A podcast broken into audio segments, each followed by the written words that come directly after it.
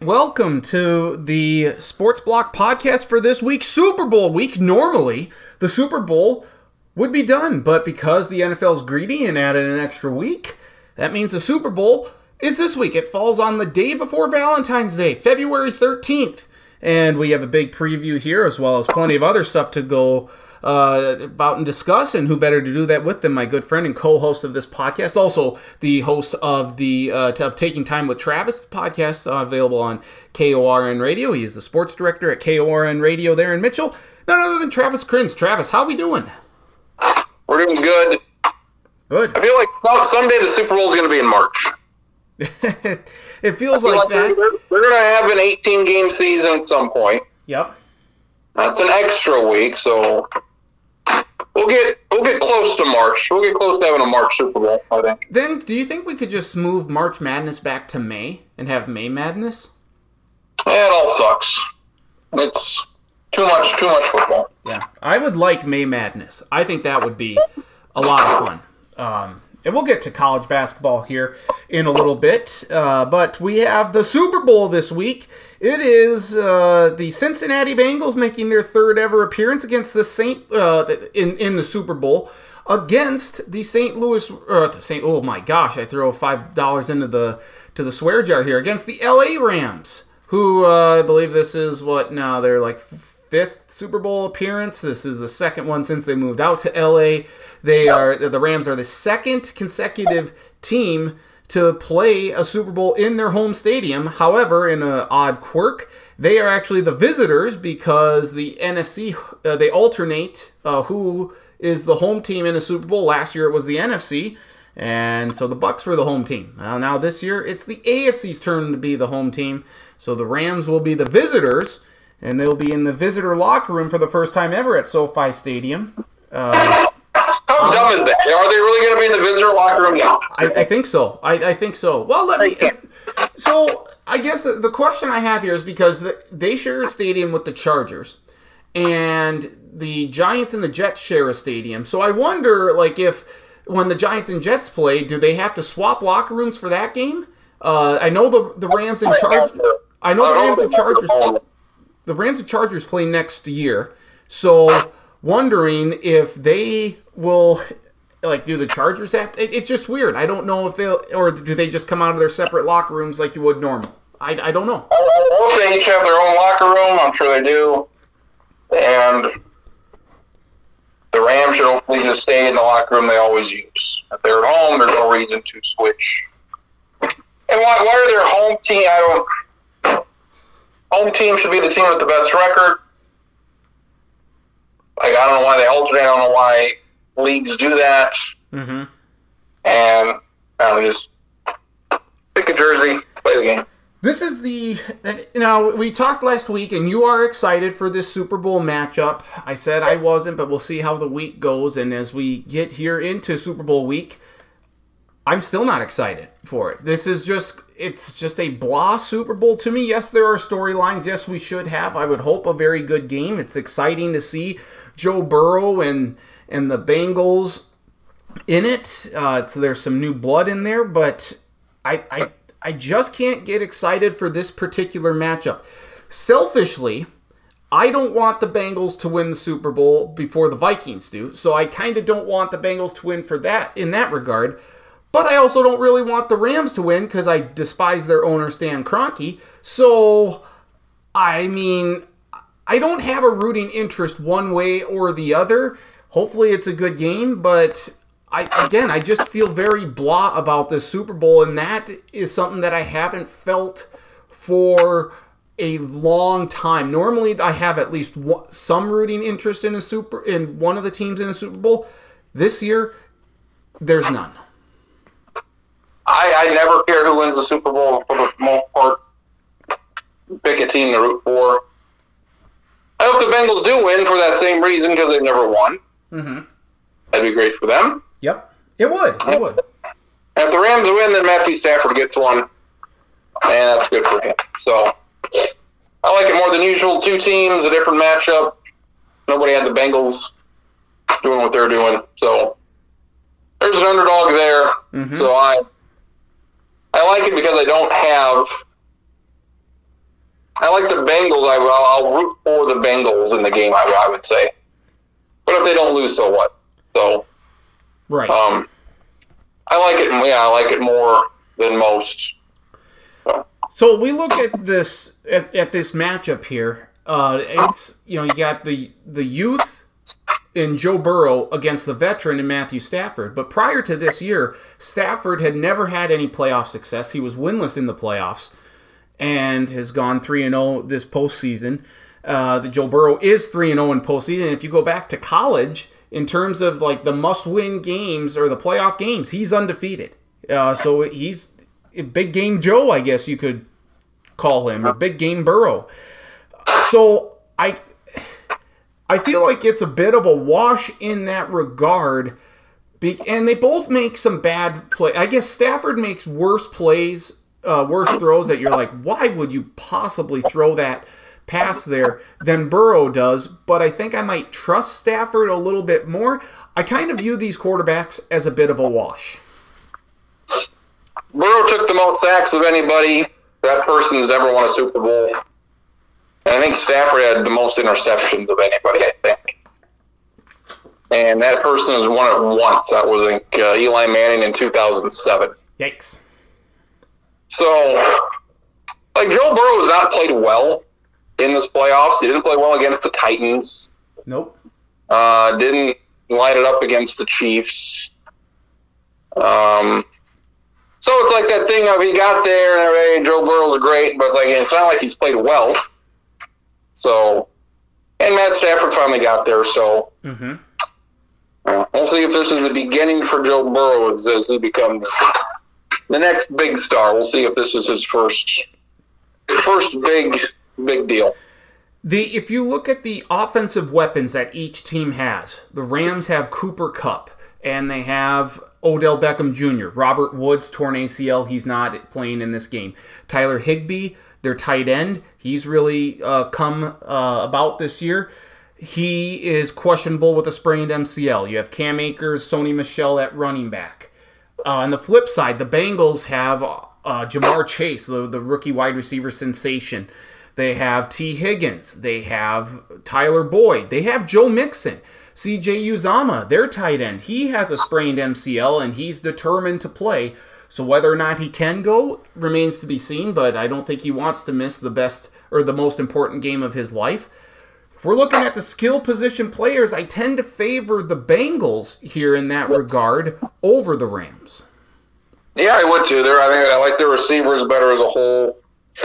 I like their running back better. Yep. So they have the best player in Cooper Kupp, but everybody else is better than whatever else the Rams have. Yep. I would agree. Having said that, though, the skill position players may not be the most important players in this game, and I would say they are definitely not, especially from the, the battle in the trenches, because the Bengals' offensive line, as you mentioned, they've given up the most, like Joe Burrow's been the most sacked quarterback. He was sacked nine times against the Tennessee Titans. Uh, and the Rams have the best defensive player, maybe the best player in the NFL, period, in defensive tackle, Aaron Donald. I would expect him to wreak havoc on the Bengals' offensive line. I don't know what uh, scheme or what answers the Bengals are necessarily going to have for Aaron Donald. You got Von Miller, who was acquired in the middle of the season from Denver, also applying pressure. You got Leonard Floyd on there. So the, the Rams have a ton of skill position, or a ton of speed and a ton of pass rushers on defense that can disrupt things. So I would think that the Bengals are going to have to go with a primarily short passing game if they want any chance of succeeding throughout the game and getting down the field and putting points on the board. But I'd look at Aaron Donald against that Bengals offensive line, and if if the Bengals can't stop him, the Bengals are going to be in a ton of trouble. Yeah, you would think so. That quick passes. I think they learned their lesson from the from the Tennessee game. That their offensive line just is not very good and can't handle that. So hopefully, uh, they're they're, they're smart enough to figure that out. Uh, Trey Hendrickson has been a great defense, uh, a great pickup for the Bengals. The defensive end, he was formerly with the Saints. He has like what 14 sacks this season. He has two and a half or three sacks in the postseason. So he's been great. Uh, Vonn Bell, uh, Jessie Bates, good safeties. Uh, so the secondary is okay for the Bengals, but overall, I mean, the Rams have all the star players. Yeah, they have Jalen Ramsey, uh, as I mentioned. They have Aaron Donald. They just they seem to have the more they have more superstars for sure, the more talent. That the question being is can that talent win them the Super Bowl this year? Can Jalen Ramsey lock down on on Ja'Marr Chase? I would say probably yes, but I mean we've seen Chase have some fantastic games throughout this uh, season. I I, I, favor the Rams defense over the Bengals, but the Bengals have been a sneaky good defense here, especially in this postseason. Yeah, Bengals have. I mean, the second half of the Kansas City game, they shut them down. So, and they did well against the Titans and the Raiders. So, and the Rams have gone through. I mean, they were terrible in that uh, first three quarters of San Francisco. Mm-hmm. Three points or ten points, whatever it was, it, it was not good. So, uh, the the Rams are more inconsistent, at least on offense. Mm-hmm. So, I feel like the Bengals can can do something there defensively. The Bengals have been a slower starting team. Or slow. Uh, they they tend to make some good adjustments for the second half. Whether or not the Rams can take advantage of that remains to be seen. I don't think the Ram or the Bengals have an uh, an answer for Cooper Kupp and we'll see how well Odell Beckham can play. I think this might be a game, in all honesty, where Joe Mixon needs to be the bell cow for the Bengals and keep the Rams offense off the field. It's just a matter of will they be able to run, like I said, against that front led by Aaron Donald. Yeah. It'll be interesting to see. Uh, is this a high scoring game? I like, well, the predictions, we'll see if this is a if this is a high scoring game, if it's in maybe in the low 20s, you know, they got some power on offense, but we'll see kind of how the game game flow goes, and and maybe the Bengals will just try and try and run the ball. Uh, the crowd shouldn't be much of an issue for them on the road, but we will see. Kickers, uh, we have the best rookie kicker I think arguably we've ever seen in, in Evan McPherson for the Bengals, and Matt Gay was an All Pro this year for the Rams, but he's missed a couple in the playoffs. So I think if it came down to a game-winning field goal, I would tend to favor McPherson and the Bengals. He just has this moxie and this sort of you know cockiness about him that what he has the confidence that he's going to go out and make a field goal. I think if it's a low-scoring game, I would tend to favor the Rams in this one. Uh, if it's a high-scoring game, certainly favor the Bengals because I think they have more explosiveness uh, with their offense. But if it comes down to you know the last possession or comes down to a field goal, I'm trusting McPherson, the rookie, more than I am Gay. Yeah, he's been great. He's made all the kicks. There's been some long ones. Yeah, he's been he's been terrific. They don't get here without him, and you need a little bit of luck, and you need uh, you need a really good kicker. And uh, the Bengals have have the best kicker going right now. One other one storyline to keep in mind is that uh, Zac Taylor is from the uh, Sean McVay coaching tree. He was with uh, with McVay for a few years in LA before uh, the Bengals hired him. So we'll see how big of a, a, deal that is. You know, does McVay know a few? Or maybe maybe it's Taylor knows a few more of McVay's tendencies that he can play into a little bit here. Uh, McVay you know remembers things at a ridiculous rate and he can adjust and and come up with some new things. So maybe that will help here too. Uh, i don't anticipate i think there's going to be a lot more rams fans than bengals fans there just because the game is in la but with that being said the bengals this is their first super bowl since you know the 80s so the bengals fans who have seemingly come out of the woodwork here throughout this season especially during the playoffs they may shell out and show up in huge numbers there in LA. I would tend to think that this is going to be more of like a 70 30 split in terms of Rams fans, but then again, Rams fans really haven't showed up much this season, so maybe it will be closer to 60 40 or 50 50 uh, in terms of the crowd. And there'll be a lot of people that probably don't care one way or the other. And I would say those people tend to root for the underdog. So, Probably. Uh, do we want to make a prediction now or later in the podcast? you can do it now. Okay. Uh, with all this being said, I, I think I'm gonna pick the Rams. I- just think that Matthew Stafford and Cooper Kupp, Sean McVay, playing at home is gonna help. If they have more fans there, I think that will help. And Aaron Donald it seems to be determined. The game against San Francisco in the NFC Championship game turned around when Donald, who isn't a, a yeller or he doesn't talk a lot, but he was very passionate on that sideline, and the defense really turned things around. And I just don't think the Bengals are going to have an answer for him, for uh, Von Miller and company. I think that Jalen Ramsey can kind of hold Ja'Marr Chase in check, and I think the Rams ultimately prevail. I'm going to say 26 to 20. The Bengals win 30 to 27. They went on a field goal at the end. All right, I like it, and I think yeah, that would tend to be more of a high scoring. I think if a team can get to thirty, I think it's the Bengals, and I think they would win this game because I, I think their offense is more explosive and can put up points. So you have the Bengals, I have the Rams. We will see how it goes here. Uh, we didn't get to this last week, so I wanted to make sure to get to it this week. Looking ahead to a future opponent for the the season opener next year. This is who the Bengals have at home. Uh, they have some great options here. So they they host obviously Cleveland, Baltimore, and Pittsburgh. Their other five their other five games at home include the Atlanta Falcons, the No. Buffalo Bills, Yes. Carolina Panthers, Nope. the Miami Dolphins. And the Kansas City Chiefs. Would you do Chiefs at Bengals week one, or do you hold that game? Do you save that game for later? It's got to be either Bills or Chiefs. Yeah, and it's it should be Kansas City. I would agree. I would Yeah, agree. me- Yeah, Kansas City. That's an easy call. If it's Buffalo, that'd be fine.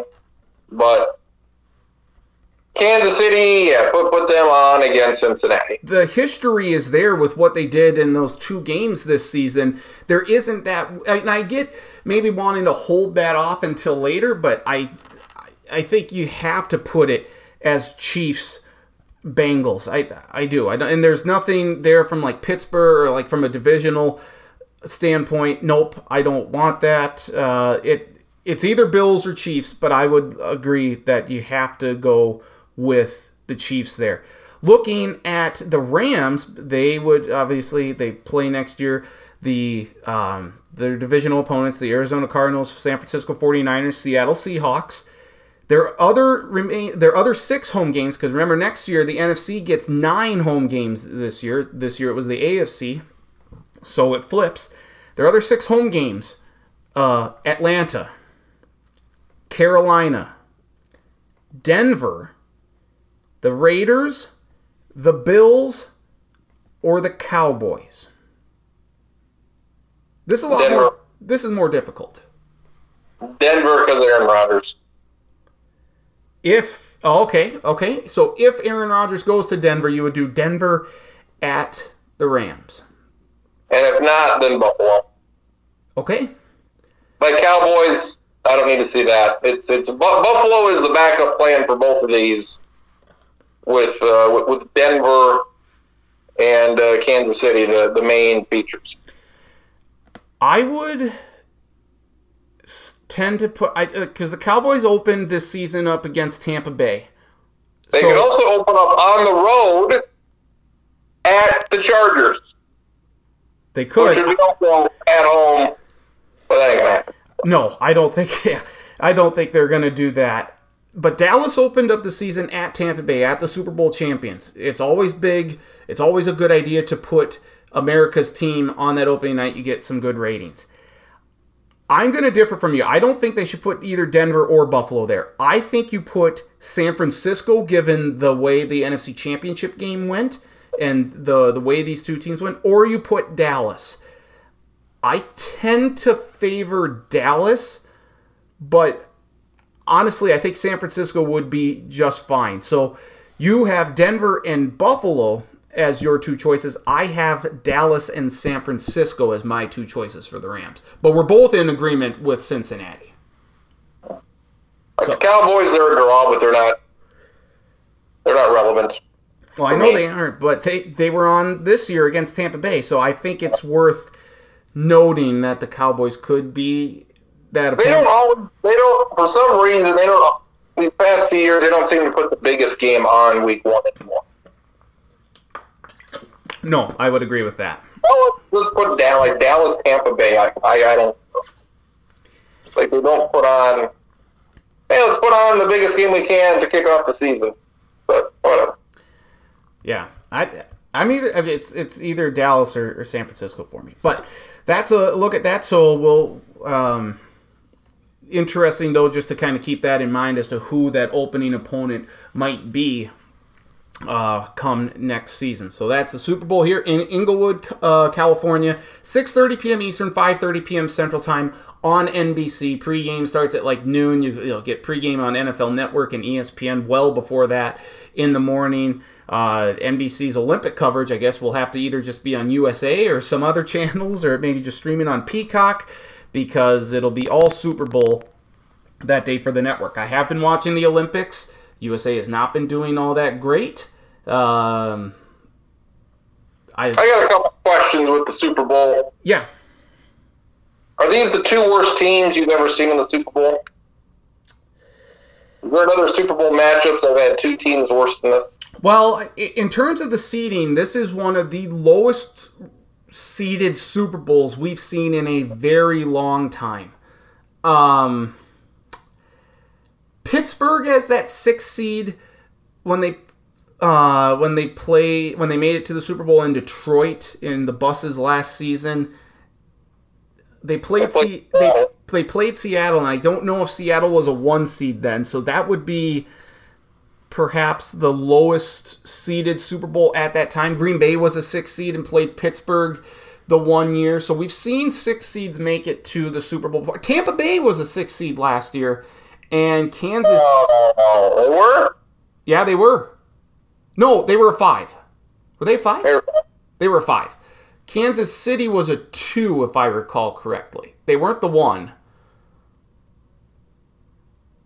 Um, but that If was the Rams, if the Rams win, they might be a bottom ten Super Bowl team. If the Bengals were to win, they'd probably be in the bottom five of Super Bowl winners ever. who would you rank down there, like the the Colts or the Jets? We're Um, looking, looking at a list here. Um, the the 07 Giants, yep. Uh, 1970 Colts, that'll be Super Bowl four. Mm-hmm. Uh, they also put the other Giants team 2011 down there, and they put the uh, the 2012 Ravens among them. So I think the Bengals would be in there. They, they wouldn't be the worst, but they would be there among the worst Super Bowl champs ever. And the Rams would be a little better, but the Rams would still be in that bottom third, bottom quarter, I would say. Doesn't this though kind of speak to what we've talked about all season? That's the parity of the league. I mean, the, the Titans couldn't get it done. The Packers never get it done. I guess recently, mhm. the the, the best teams, whoever they were, there wasn't much separation between the best and maybe the the. I mean, the the Raiders very well could have beaten this Bengals team in the wild card round. So and and the Rams could have lost either of those two games. So well, and Uh, and the, I mean, it's, it's it's a lot of this is luck. The Bengals could have lost, and both of these teams could have lost. I guess for the Cardinals Rams game, that was a blowout. yep. But for five of the six games these teams have played, uh, it's it's 50-50 toss up. Yep. But the Rams were 12 and 5, the same record as the 12 and 5 Bucs and the 12 and 5 Cowboys. So I mean, they had the same record as Dallas and the and Tampa Bay. I think, you know, so you're just I mean, if the, if the Rams were the 2 seed, would we consider this uh differently? I think absolutely. I think if you you if you're looking at the seeding, I get it, but they all they had the same record. So it's really the team, not not so much based on the seed. yep. Just looking at them, it's like these are not like in a normal year. Neither of these teams would be in the Super Bowl. Right. There would be teams better than this. Yes. You know, Yep. if if Buffalo was in it, they'd be worthy. If Kansas City was in it, they seem like a Super Bowl team. Yes. The Bengals don't seem like a Super Bowl team, but, but here they are. Yep. I, I agree with that, and I think you could make an argument. Like Green Bay seemed far more of a, a Super Bowl team than the Rams, especially given the fact that the Packers beat the Rams earlier this season. The Bucs seemed like they had a, a better chance. The Dallas was a better chance. Even hell, even maybe San Francisco. Um, And these teams are very, I mean, they're very similar. Um, there's been 112 teams make the Super Bowl. The the Bengals ranked 97th in points allowed per game, and they're 61st in passing. So they're middle of the pack in passing, among the worst defenses that have made it, bottom 15.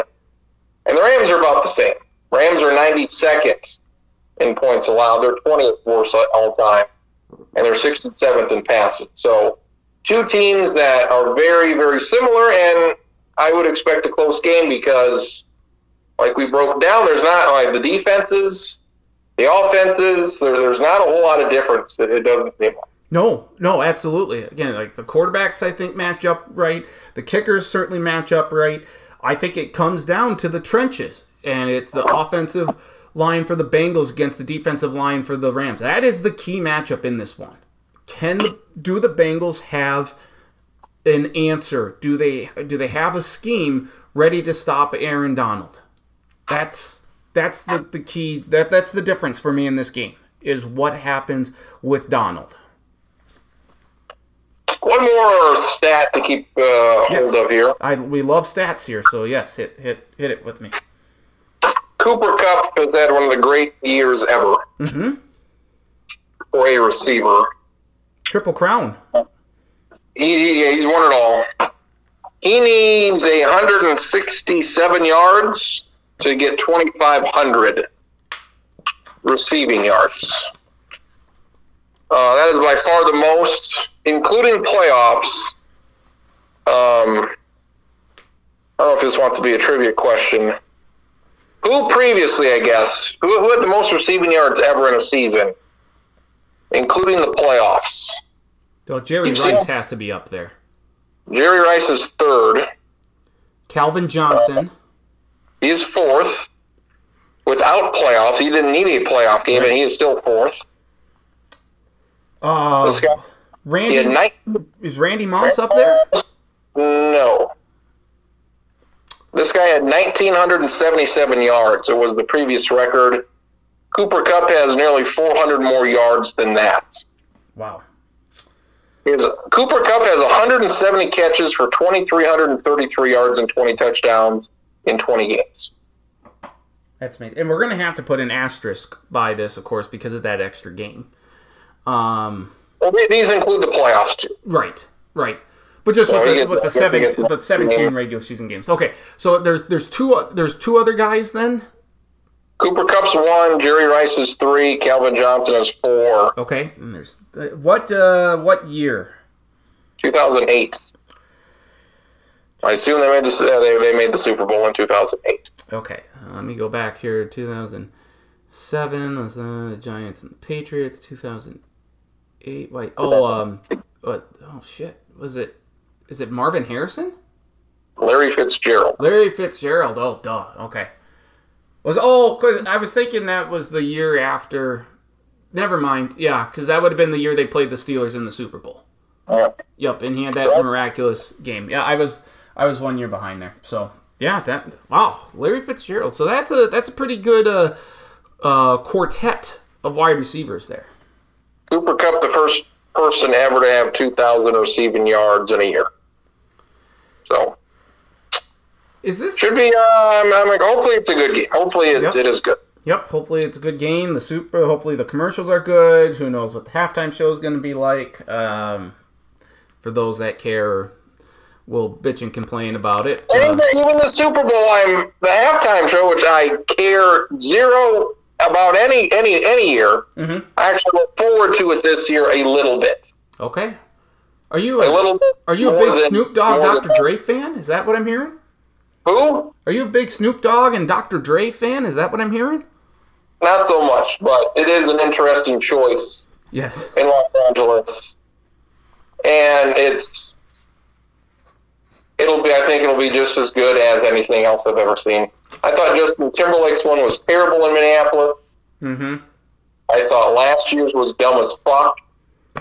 I feel bad for the Weeknd though because he had to a put up some money of his own, and b he wasn't allowed to have fans on the field. I think that changes things. Either way, it's dumb. Um, Lady Gaga was okay. Katy Perry was okay. Mm-hmm. I don't remember anybody else off the top of my head that really sticks out. Bruno Mars was uh, at the New York Super Bowl. He was fine. I don't. Again, it's another one that's like I don't remember anything bad or good about it. Mhm. So until Prince died, I don't remember him playing that Bears and his Bears Colts in the rain. I don't remember that. Like, oh, Prince died. He did this. He did this. He was a halftime show, a Super Bowl, whatever. The I, I don't. I did not remember that he did that Super Bowl. Oh, I, I do. I was wanting him to play at the Minnesota Super Bowl if he had been Maybe. alive then. Probably. I think that would have been good. So it's, it's halftime. I mean, they've had these halftime shows of these that have the uh, the championship games, and you, you look at the list of the Super Bowl halftime shows, and they've evolved from college bands to actual performers. Like in the late '80s, early '90s, they actually put on a halftime show, hmm and and I, I, I despise them.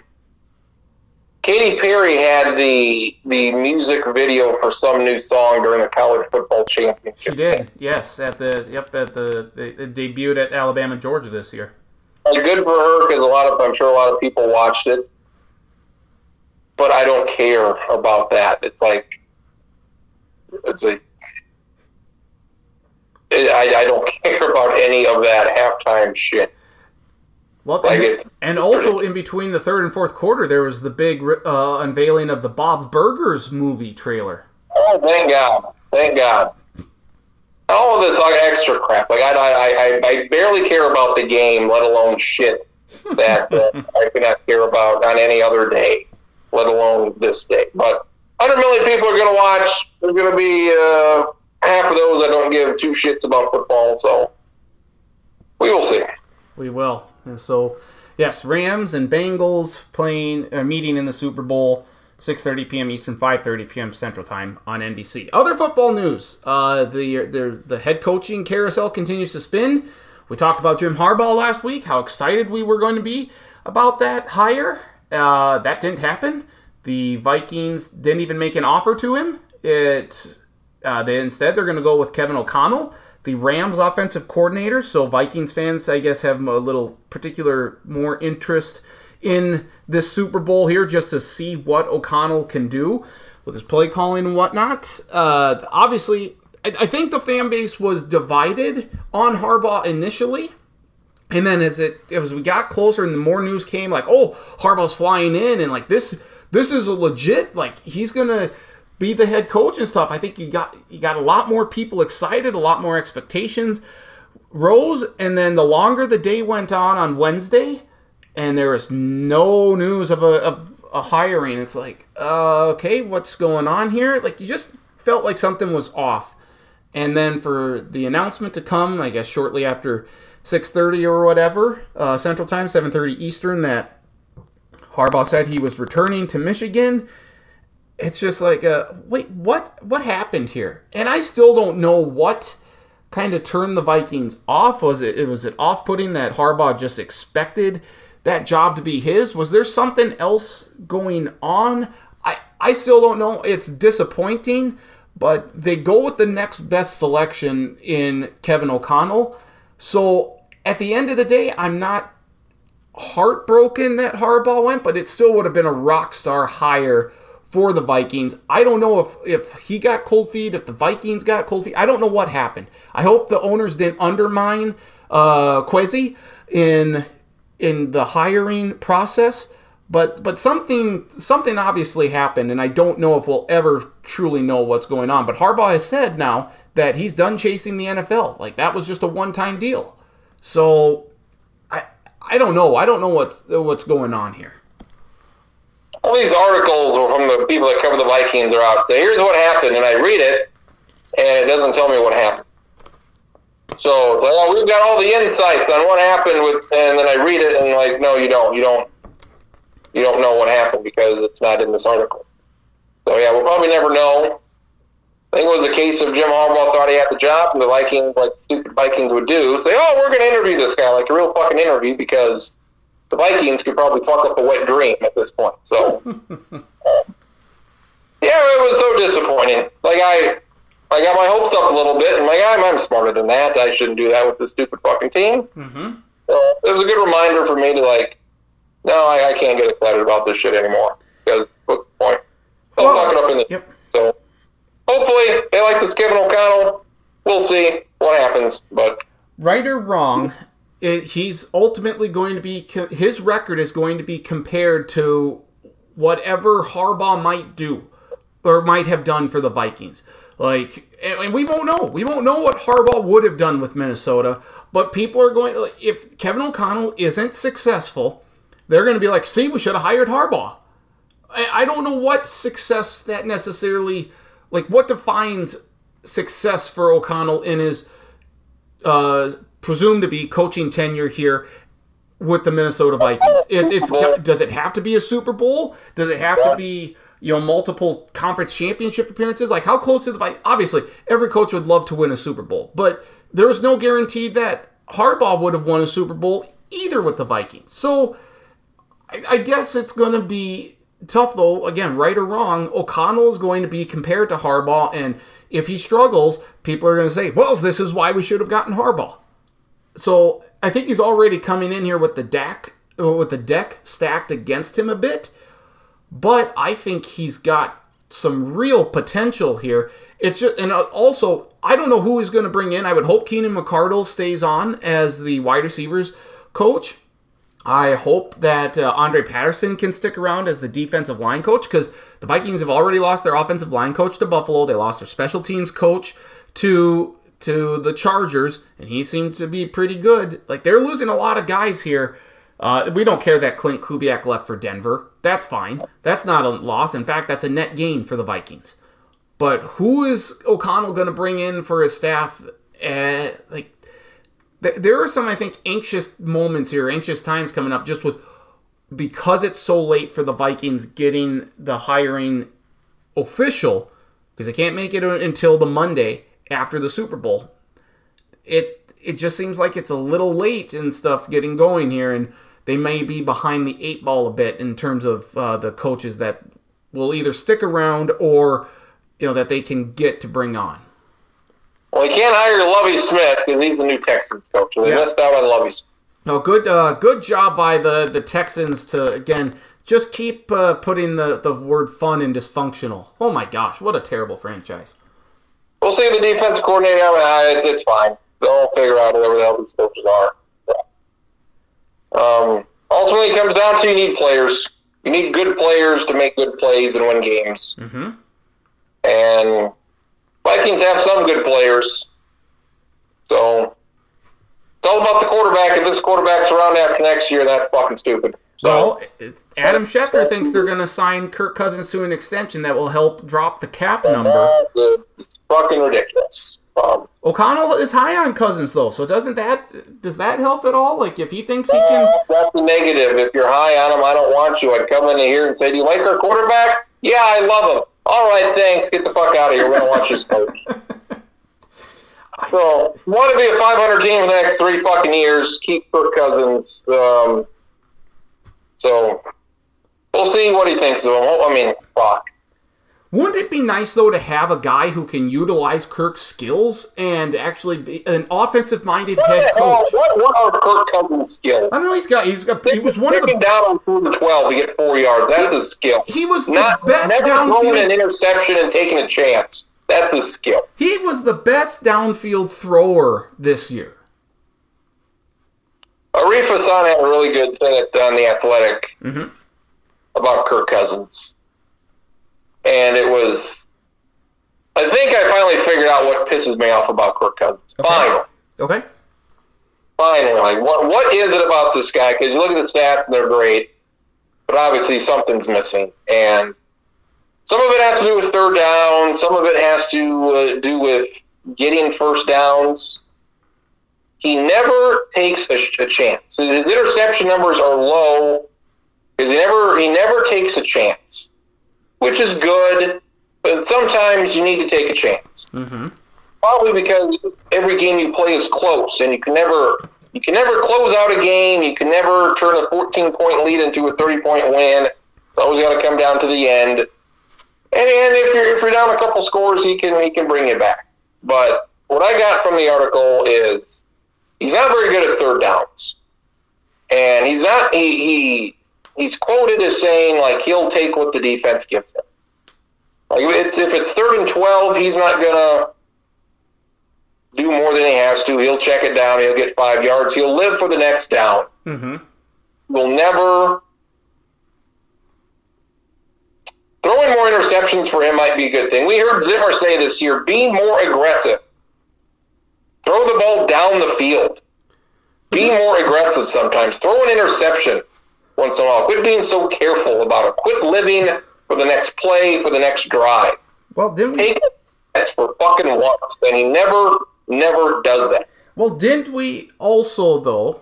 Well, I, I would say he's he threw a lot of deep balls to Justin Jefferson. I mean, there was the fourth down play against the Chargers earlier this season. But all those are like in, in the article they, they, they touch on that. And all those are within the flow of the offense. They're not contested balls. They're, I mean, Jefferson's usually fairly wide open when he catches these deep passes. Mm-hmm. So he will never. And you want to throw it to the open guy. You don't want to throw into coverage. Um, but sometimes you have to take a chance. And Cousins does not take a chance. He third and long, not good. So I think that's why we see you know, one half they'll be great, and then the next half they'll be terrible.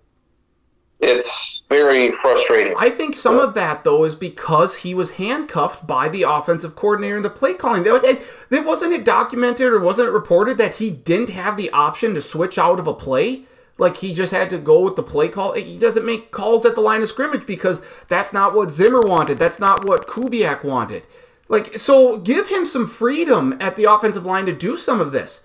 That's why I think it's it's a little unfair to say that he can't do it because he's never had an offensive minded head coach like what in his time in Minnesota anyway.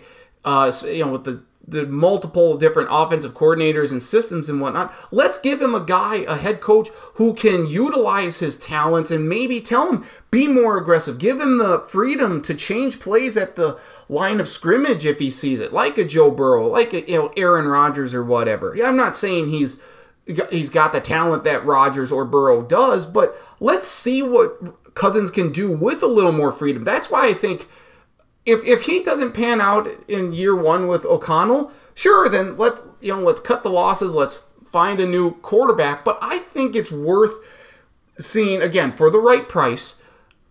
Uh, let's see what Cousins can do with O'Connell because he's never had that. He's in his tenth year. He'll be thirty-four years old next year. I think that if he could do that, they would let him. I don't think he can. Well, that's uh, that's why I want to see if he if he can do it this year. That's what I want to see. And if not, then yes, cut ties with him. After what he's been with the Vikings for four years now, Mm-hmm. and they've just kind of been spinning their wheels for the most part. And I feel like, like he's audible before. I feel like he has done that before. And may, maybe this, maybe this will completely change him in year eleven. I, I, I don't expect that, but it's Kirk Cousins. It's just very frustrating for him to be be the way he is. Right. He's not aggressive. He just isn't. Mm-hmm. And it's I don't know why. It's it's It's frustrating. It's very frustrating. Very frustrating. No no way around it. Um The you know, if this guy likes him, great. Hopefully they can figure something out. Defense got to get better. We'll see, but I, I won't be excited about it. So there we go. Uh, Doug Pederson gets hired by the Jacksonville Jaguars. That seems like a pretty good hire uh, if he can get the most out of Trevor Lawrence. Trevor Lawrence is on board with it, so that seems good. Mike McDaniel, the 49ers offensive coordinator, is going to be the new head coach of the Miami Dolphins. Uh, we'll, we'll see what, what happens there. Um, I like that one. I, I no, nobody's ever heard of him. He seems like a interesting guy, a funny guy. At least for entertainment, he should be fine. Mm-hmm. And all these guys talk about how smart these guys are. Oh, this guy's this guy's so smart. Fuck, he's so smart. Mm-hmm. And we'll see. It's like I don't know, just you need players. Like I said last week, uh, is Zac Taylor a great coach now? No. Did he all of a sudden get better?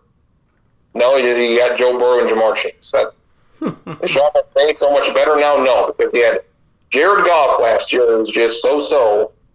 I was got Matthew Stafford this year. So And he's just so so smart. These guys are geniuses. Bro, give me give me somebody that fucking wins some football.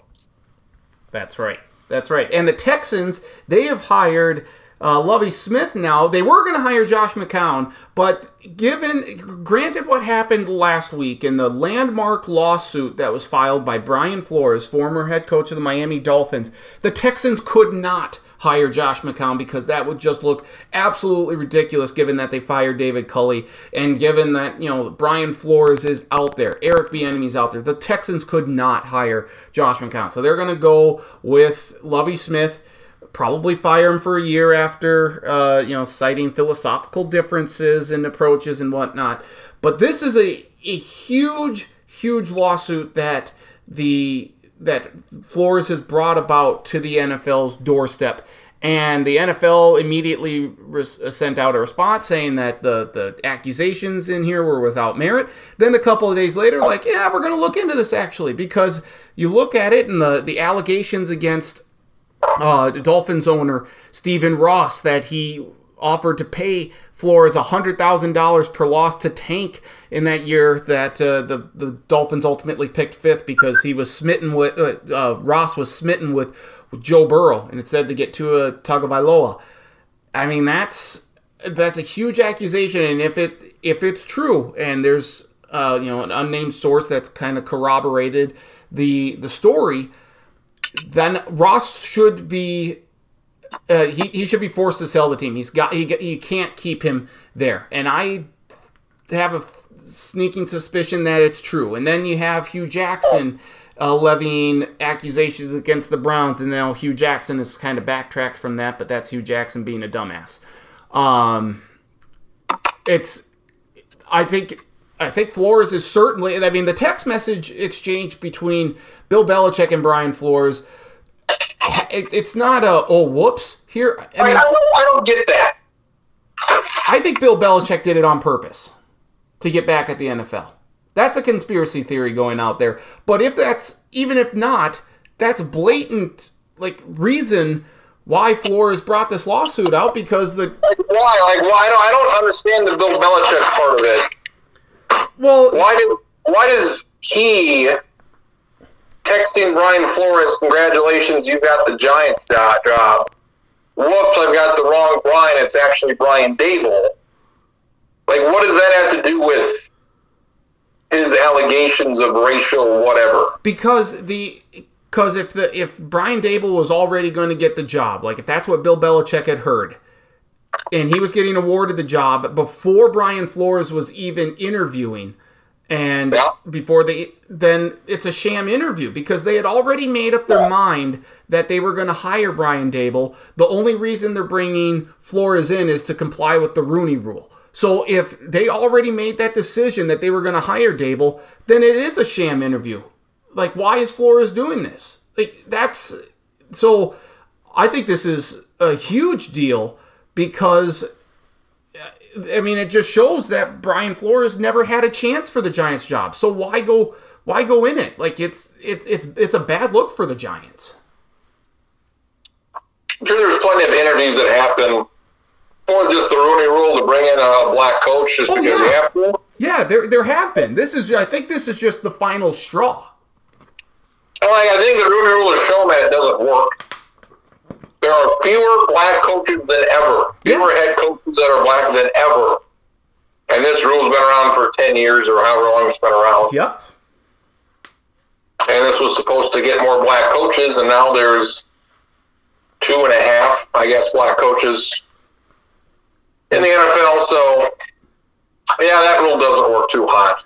Um, nothing's going to happen with this. There's like going to be I I don't know. This I think the NFL is is uh, looking at uh, some awfully difficult times ahead because Congress is going to get involved. Now, granted, you know Congress can't get much right, but they, if they're looking into this, if this has piqued their interest, along with the Washington football team scandal now, Washington Commanders. Ooh, yeah, what a great job! Thanks, Joe Theismann, for leaking that name last week uh, before the announcement came.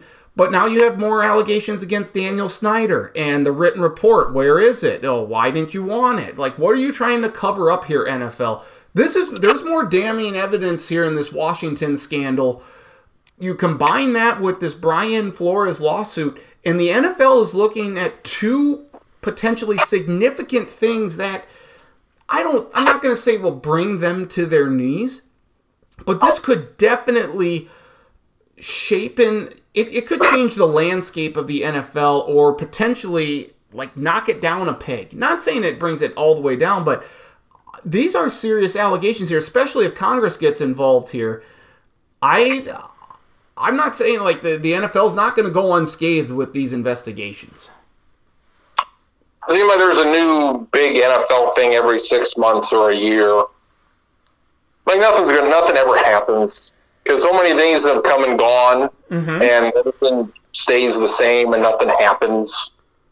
I know this just feels different Well- to me. It, to me, It- Like it- this isn't this isn't surprising that it might be surprising that you know oh pay hundred thousand dollars to lose these games, and I think they won. I think they won like three of their last five that season. That's this apparently happened a couple years ago. Mhm. Like none of this is surprising. I mean, the NFL is a racist league run by racist people. Mhm. Every owner is white, except for Shad Khan. and he's He's not black. no, he's he's Arabic, I think, right? Didn't he come from guess, Saudi and then, uh, and so I mean, how does it change? You need not so much from the from the bottom up. You need black coaches. You need black owners from the top down. Mhm. So I think they're they're taking the approach of oh we'll have black coaches and we'll hire black assistants and then we'll have more you know the league's seventy percent black and they've got two black coaches Mhm. which doesn't add up. You need people who are owners who are black to hire black people Mhm. Absolutely. because the owner owners control all of this and they're all white. Mhm. And they kick Colin Kaepernick out, and they kick Eric Reid out, and they'll kick out whoever they don't like Mhm. for saying things that they don't want them to say. Yep. So when this all gets done, maybe they'll make the guy sell the team. Other than that, I don't. There's nothing that is going to happen. There's nothing anybody can do, Congress or anybody else. Um, they put the end racism and all this stuff on the back of their helmets in the back of the end zones for the last two years, Mhm. And they're applauded for that. And that's really all they have to do Mhm. and they throw money at certain initiatives and say, "See, we we've done our part. We gave ten million dollars to this charity, and Yep.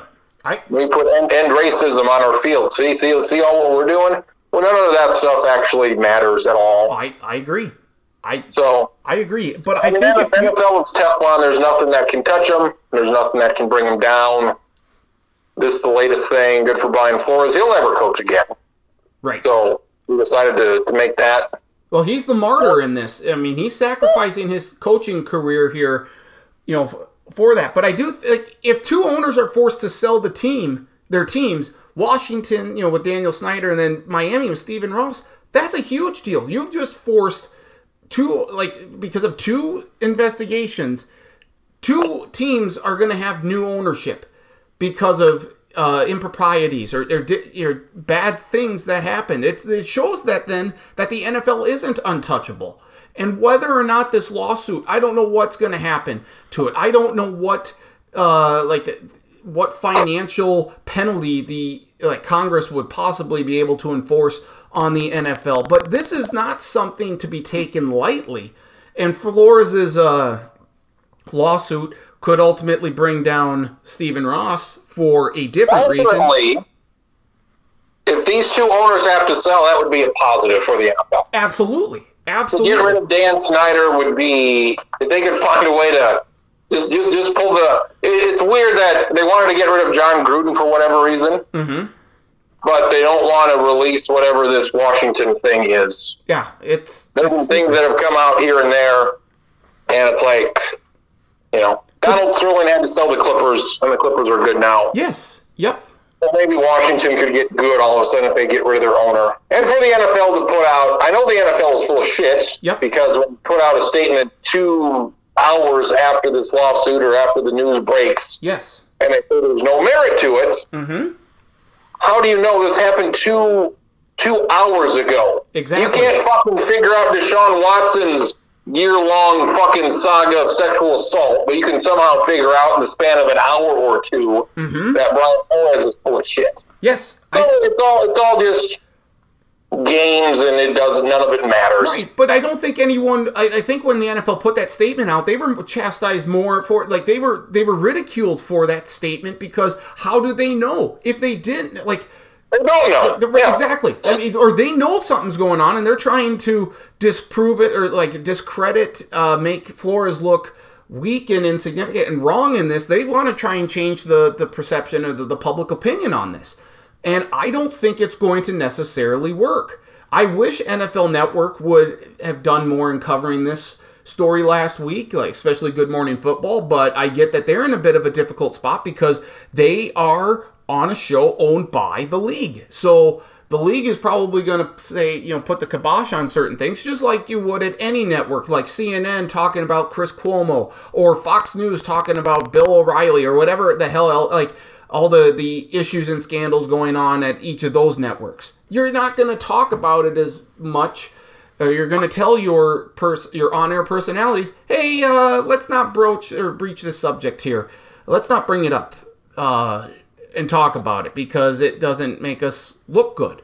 Well, this certainly doesn't make the NFL look good, and they want to make sure that Brian Flores doesn't look good as a result. But I mean, look, just even think back to Carolina, the, the Panthers forcing Jerry Richardson to sell the team because of the sexual assault allegations against him. That went away very quietly, but David Tepper uh, became their new owner, the, the new owner of the Panthers. This is going to, I think, have far more reaching ramifications because now the spotlight is on them and people want to see what is going to happen. And I hope, I hope that the, the pressure keeps getting put on. I hope that this doesn't get swept under the rug after the Super Bowl gets done and, and we go into the off season. I hope that uh, the lawsuit keeps getting a lot of attention. I hope that uh, that the NFL has to open up more about the Washington uh, scandal and force Dan Snyder to to sell and, and talk about what they need to do differently. I hope Congress I this is one thing that I want Congress to get involved with and I want them to make the NFL sweat and I want them to take the We've. I remember uh, Mark Cuban, the, the owner of the Dallas Mavericks, said that uh, eventually, like the, he said something to the fact that the or the fact that the NFL is kind of like the fat pig and stuff, and eventually it's gonna, you know, you're gonna kill the, the swine or you know, the, the, I'll, let me see if I can get that that uh, exact quote because this may be that time that the NFL, who's immune to just about anything out there, this these two things they might not be immune to. This this might take the league down a bit. Not saying it's going to take him down for ratings, but if like you if you were a woman and you, if you're a fan of the NFL, how can you look at this Washington thing and be like, yeah, this is a org- this is a, not only a team I want to cheer for, but this is a, a sport I want to embrace and cheer. Like how how can you it, it, look at what the NFL's trying to do to cover it up? It means yeah, we don't care what Dan Snyder is doing to these women. Like how how how is that how is that good? You or me may care about this and think it's bad, and it is. But what I've learned these past five years is, is people don't care about any of this stuff. People's morals, they don't have any anymore. They elect a guy who's a fucking child predator and sexual assaulter, and they don't care about it. They should, but they don't. So this is again, this is going to be another story like all the others. That it's it's not going to matter at all. Here, here's like this, this story is probably as big as it's going to be right now. It's already it's already dead. yep. Like this should be like a huge like an owner said I will pay you money to lose games. Like I feel like that's like a you know Pete Rose was banned for baseball for betting, and I don't know if he bet on his. He said he never bet on his own or uh, on his own team or against his own team. Mm-hmm. This is an owner betting on against his own team essentially, saying Right. lose these games. Yeah, this is yeah. Yep. I mean that that should be the biggest fucking story that that there, there's been in decades in the NFL. Especially with the NFL getting into legalized gambling as much as they are. Like this throws the whole fabric or the the the the trust that the fans have in these games. It puts it into question. And now you're But wondering, well, ultimately, but then ultimately, nobody cares about it. I think it's going to get more. I think if you get more uh, information on on Stephen Ross and and more uh, corroboration that the story is indeed accurate, I think it's going to piss a lot of people off because that's that's money that you're gambling. How do you know that the product you're gambling on is remotely true? Like you may as well call it then the uh, WWE. I mean, it's because it's fake. It's a The thing predetermined. about it is, uh, it feels like the coaches and the players, at least the coaches said, no, we're not doing that. So even though that's what the, that's what they wanted to do, that's what ownership wanted to do, it feels like Brian Flores said, no, we're not doing that. Right, and as a result, though, he got fired for it. You know, you could talk about the Stephen Ross can say, "Oh, we, we just you know the relationship wasn't good." Well, no shit, because you tried to lose, and Flores said, "Yeah, fuck you. I'm going to try and win games." Like this is this is uh just I think this if you know people who are gambling on the NFL, they're hearing this, they're like, "Well, is this was this legit outcome? Like, who's trying to, to fix these games? Who's trying to lose games? Because that's my money. I'm betting." Here's that uh, that quote, and I don't agree with this entirely by Mark Cuban, but this was said uh, about uh, in 2014. So again, take it for what it's worth. It's almost eight years old. He says, uh, "quote I think the NFL is 10 years away from implosion." Uh, I'm just telling you, pigs get fat, hogs get slaughtered, and they're getting hoggy. Just watch. Pigs get fat, hogs get slaughtered. When you try to take it too far, people turn the other way. I'm just telling you, when you've got a good thing and you get greedy, it always, always, always, always, always, that's five, always, I think there, turns on you. That's rule number one of business. Now, he's saying this, and, And that was what eight years ago, and here was. we are, two years away from his prediction, and it didn't happen. I, I get that, but there are elements of this where the NFL may have finally overstepped. And that's why I think it's critical or crucial that these stories keep being put in the main the, the main headlines here, the, the spotlight. Whether or not that happens or not, if the NFL can make these stories go away, I it the odd the the odds are in their favor that these stories eventually go away and nothing gets done. But the fact that Congress is involved and wants more information on it tells me then that this isn't going to go away. That this will continue to be a headache, and that you know we'll hear more from Flores. So I don't. I think this could be a turning point. I hope it is. We'll see, but I. I'm just saying, bookmark this uh, this event that happened last week what February or was it yeah February first second whenever it was of the the time that maybe the NFL was weakened a bit by by uh, forces by their own greed and racism. Yeah, I, I don't think it's going to matter at all because I would say most of their fans don't care at all about this. And that's unfortunate. And as, I mean, they were more pissed off that they were supporting Black Lives Matter and all this other stuff a couple years ago. Exactly. And then the radio, there were a couple fewer million people that watched. And like, oh, we don't want to watch this because they support black people now. It's like that's that's more what the NFL crowd is than than this. So uh, Oh, yeah, and I don't think their fans care. Yeah, it's just a racist country Uh, overall. Yeah, why? Yeah, that's why I've been turned off by him for quite some time because of because of stuff like this. It's it's dirty, dirty business, Mhm. and yeah, Why anybody would support and watch it, I don't know, but we all do when we all watch the games. And But if we Yeah. could we could take a look at like that from the, the Chicago Blackhawks trying to cover up that sexual assault scandal with the, with the Kyle Beach Yeah. back in 2010. We could look at it with the Phoenix Suns now too in the NBA with their toxic workplace culture and stuff and say, well, we can't support Yeah. the Suns and even though yeah, they're a fun team to watch, but I can't support them. I can't support the NBA because of this. So it would have to be that way across the board. So it I I'm just curious to see where where this goes, but um if there's something I've learned over the past five years, the number one thing I have learned over the past five years is that there are more dumb people out there than I thought. Mhm. And that if people don't get a shot for COVID to prevent a million people from dying in two years, there's a lot of stuff they don't care about. If they don't care about themselves, then they certainly don't care about other people. Right. So, Right. So we'll see what happens there. We'll we'll keep an eye on it. We'll monitor it and follow along. and people, I mean, quite, and people just aren't smart enough to understand anything. yeah. Like they're just they'll believe anything, and there's so many dumb people out there that would- believe things that are not true. I would say to that point though, there's a lot of misinformation being put out there by me- different media sources that it puts some distrust from people, from the public to the media. Like if you're hearing two or three different things from two different outlets, how do you know which one to believe? Now, there's one about like a reputation, but I mean, Adam Schefter was trying to put out a lot of information regarding uh, what what the hell was he doing the other? Day? Yeah, don't if it's Adam Schefter, I don't right, but, don't don't believe him because he's full of shit. but there are a lot of people who do believe that, and then I know, and that's that's something that people have to come to realize that yeah, he's full of shit. He's in the owner's pockets. He's in the agent's pockets. There's a lot that came out in the last year that showed that oh yeah, Adam Schefter's really non-ethical. Like for him to, Right. I don't know if I mentioned this last week or whenever the hell it was, but when he emailed his story, I think to what to the Titans owner or whoever it was, Washington. It was it was Bruce Allen. Again, it's it involves the Washington uh, now Commanders. And he and he it was Titans, Washington, whoever it was, and he said, "Here, editor, look at this story.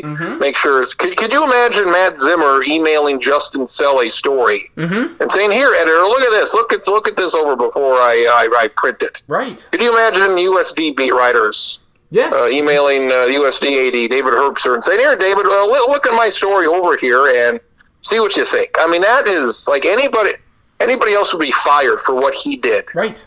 Right. And again, like another thing, there are no consequences anymore. There are no consequences Mm-hmm. anymore. You can do stuff. Yeah, you can do stuff, and it doesn't matter. Like he would get fired, but no, not not at ESPN, not here. Yeah. And just like this NFL thing, there are no consequences for. And then, and if the consequences losing your NFL team, they're still billionaires, so I think they'll be fine. Yeah, I just think there's a lot of inf- misinformation from multiple people. It's not just one specific person, but it does make people have that distrust, and it does ultimately lead to some stupidity in their or different opinions. Now, most of us can decipher what the correct information is, but there are some who are played by certain members of of the media or of society, and that that does That's why Fox is the highest rated news channel, and they're not even news. Oh yeah, So it's Tucker Carlson. But anywho, well, let's not. uh, let's see. What else do we need to get into here? College basketball. Uh, anything else NFL related we need to get into? No, Vikings screwed up again as they usually do. Uh, hopefully, it's a good game. It's been uh, been close games. There's been a couple of really good football games or playoff games, and you know, hopefully the Bengals win. I'd really like it for Cincinnati if they if they could win because they've they haven't been good in a long time. Uh, college basketball uh, continues to progress. Uh, Duke, uh, Coach Kane, his last ever game at the at the Dean Center, just kicked the crap out of North Carolina. North Carolina's tourney hopes are facing a, a big. Uh, they're they're dwindling. That's how I. That's the best I can say. What did I tell? Who did I tell you last week? You need to keep an eye on. Oh shit! Wyoming, You betcha. And what did Wyoming do last week? They went three. big win. They beat uh, the Boise State, or they beat They beat Colorado State on Monday night. They beat Boise State at home, and then they went to Fresno State on Sunday and beat them. Hunter Maldonado is the name to remember come March. Wyoming's a, a tournament team, Maldonado is very good. I tell I I'm falling in love with this Wyoming team this year. They're very very good. The Mountain West is going to get four, maybe five teams into the NCAA tournament here. South Dakota State continues to win. They beat. Uh, they, they didn't have a great showing against North Dakota last week, but they beat uh, the the Yotes in Vermillion. The women beat USD. It was a great day to be a Jackrabbit. Uh, and I saw, for whatever it's worth, like the mid major Twitter handle, they ranked uh, SDSU as the number one mid major in the country. Not sure if I can go quite that far. The shooting. I think it was small. I was like small mid. That might be like small majors. That might be like the third tier of teams. Yeah, it's not. It's not. They're not. Not the Mountain West. Not the, the AAC. Not all. Right. Not the West Coast Conference, or that. At least not uh, Gonzaga. They don't consider Gonzaga Yeah. A mid major. But for whatever it's worth, they have SDSU ranked number one. I think SDSU's shooting, uh, especially from three, has gone down a bit. So that you'd like to see that get up there a little bit, but they find ways to win. Uh, Oral Roberts with a big loss last week, so the Jacks are now what two and a half games up on Oral Roberts. It would seem to be that the one seed is going to be theirs. Uh, you have, I think, there's still a lot of kind of scrambling. I would love to see ultimately North Dakota State get the two and USD fall down to six or get the three because I don't think that's going to happen. Or hell, how about NDSU get three and USD six because they're going to knock each other out and someone's going to face the Jacks in the championship game.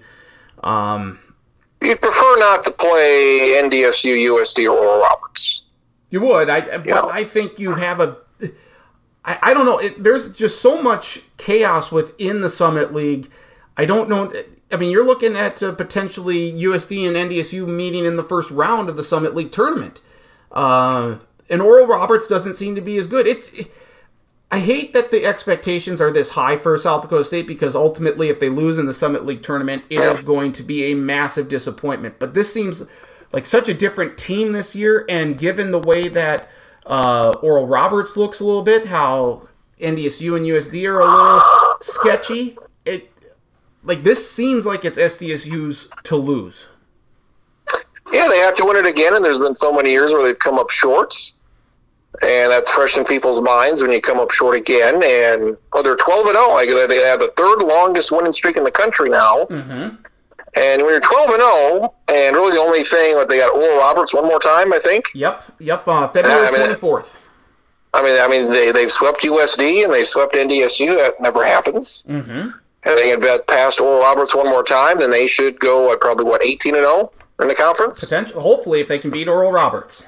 And at that point, I mean, you, you got to win the thing, and even if you don't, you have to win this conference again. And and they and they've been the best team for how many years now? Ten years in a row, basically. They've been the best team. Mm-hmm. One or Is like top two, top three. So, yeah, I get there this year, win a game, and a good win for the women. And I, I was surprised at how high their net ratings were and RPI. I guess net ratings is the thing. Mm-hmm. And I was because I figured, you know, there's no way it's a two bid league again. But if they're both in the top 40, it's like it feels like they're in the discussion. If you're in that top 40, you're going to be right there. To where if you don't make the tournament, you're going to be among those first four or five out. Even though uh, SDSU has eight losses, Mm-hmm. and this is another thing where both of these teams are going to have one loss heading into the championship game, and they're going to be to each other. So it's good for them to beat teams like they have been beating them. And maybe they maybe they both get in. SDSU has a better strength of schedule. Mm-hmm. They, their their their non-conference was a lot better than USD's, I was just going to but they didn't but but they didn't win any of those games. So USD has a couple of good quality wins that SDSU doesn't have. well, so- yep. Yes, I, I agree with that. Uh, I mean, certainly. And and ultimately, you got to win some of these games. And Mm-hmm. USD, they beat Creighton, they beat somebody else, and SDSU lost them all, and they were without Myah Selland for a lot of them. So, um, Well, and I think don't you have to kind of play that out? Like that's a factor in this that uh, the, the Jacks didn't have Myah Selland, or certainly not when Selland was at full strength. They do have a win against UCLA. They have a close loss to Missouri State. They have close losses to Mississippi State. Uh, the Kansas State game, you would like to have seen that win, but I mean, th- these are close games uh, that the Jackrabbits had. Uh, just pulling up USD's schedule now. I agree with you. Like how close the RP or the, the RPIs are, or the, the net ratings. That was surprising to me. Uh, I would think if both teams went out, correct me if I'm wrong, but doesn't USD get the, the one seed because they have the better overall record? Oh, I don't know how that works. That would make sense to me. Um, SDSU, they've played, uh, I think they played eight top 100 teams in the non conference. And, uh, yeah, USD had the good win versus Creighton, which is a, a top 100 win. Mm-hmm. And they also beat, uh, I guess that was the only that was the only one. Then uh, they're 39th, I guess, in one RPI ranking. I mean, they played South Carolina, Oklahoma. They're top 10 teams. They're top 10 RPI. Yep, and that Oklahoma loss was only by two, so that's big. That that, that Creighton win was a two point win. Um, I mean, ultimately, I don't know if they, they they probably both don't get in, and if they do, it's going to be one of the final spots. But these two teams have proven, I'd say, this year and the last couple of years, they're among the top 30 teams in the country, I mm-hmm. would say. So, you know, the, the best teams don't always get in, but they, they should, just based on the eyeball test, they're better than most. don't we think right now South Dakota State's a better team than USD? Huh? Don't we think right now South Dakota State's a better team than USD? Uh, Just with with, with Selland now, and, yeah, you see, like, at, at full strength, yeah, that's a good point. Yeah. I, I think Paige Meyer has really played well. I mean, she's a freshman; she's fantastic. I think you you're starting to see more confidence in her. But I mean, I think Selland is the difference maker. I mean, you what USD has Hannah Severin or or Sjerven it's still playing, and and she's really good. But I I just look at USD or at, at SDSU and I see the way Selland's playing, and I love the way Paige Meyer is playing.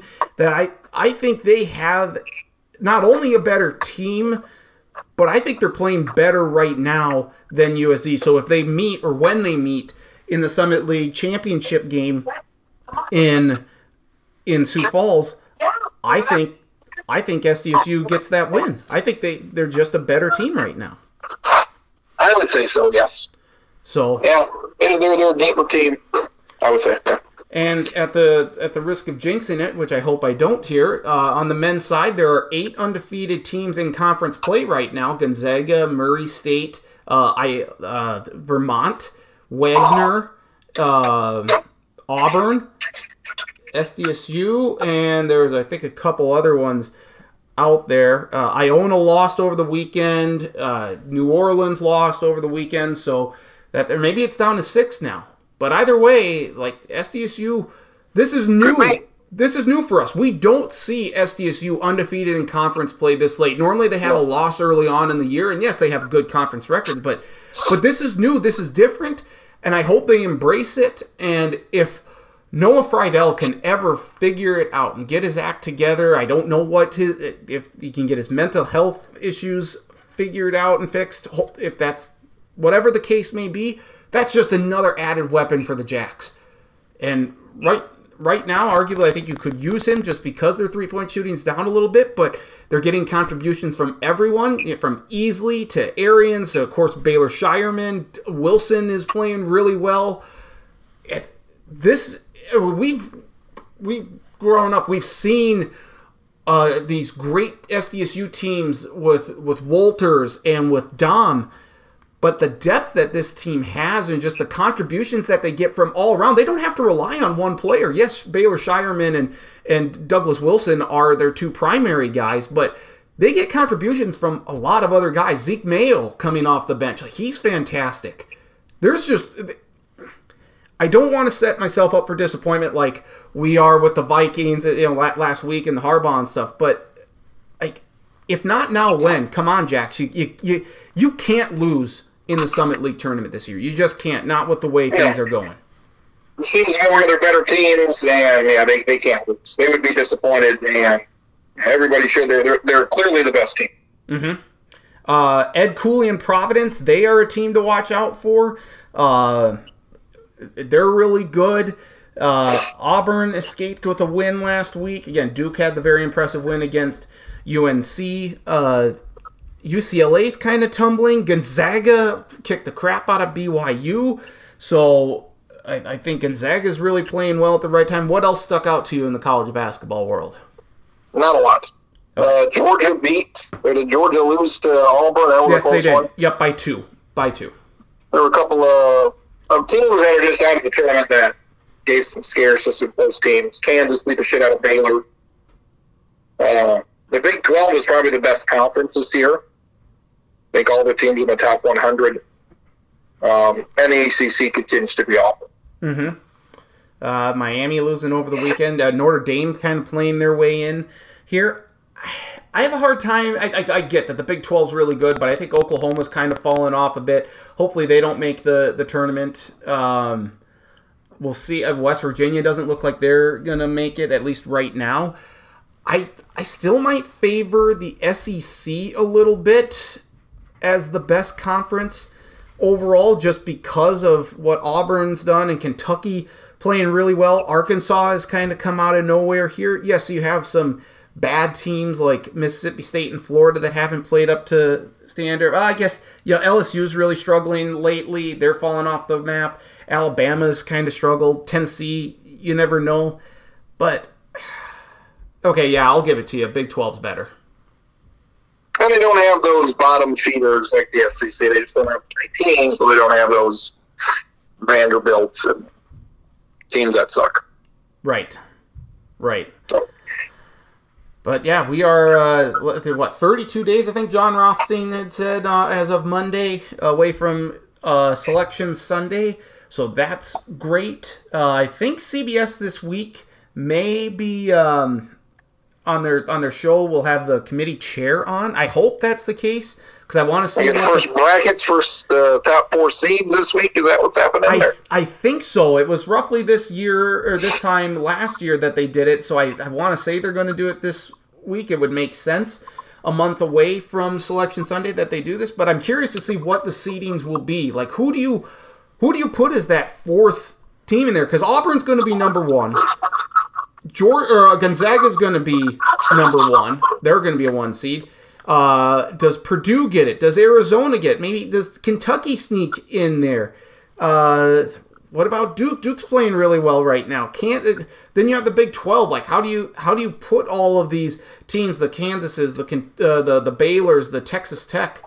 Uh, I mean, I just mentioned Providence and how well they're doing, but they there's nothing about Providence that you can really point to as like, wow, this is a dominant team, or look how good Providence is. They have a star player. They don't have really any stars. They have it's so where where does Providence fit in all of this? Like, would you take would you take a Providence over a UCLA team right now or in Illinois, even though they're ranked higher than both those teams? No, I, uh, Illinois is better. UCLA is better. Right. So it's it's tough to peg where Providence is at. Um, yeah, it, it, it- Murray State is ranked. Murray, uh, they're ranked this year or this week. Yeah.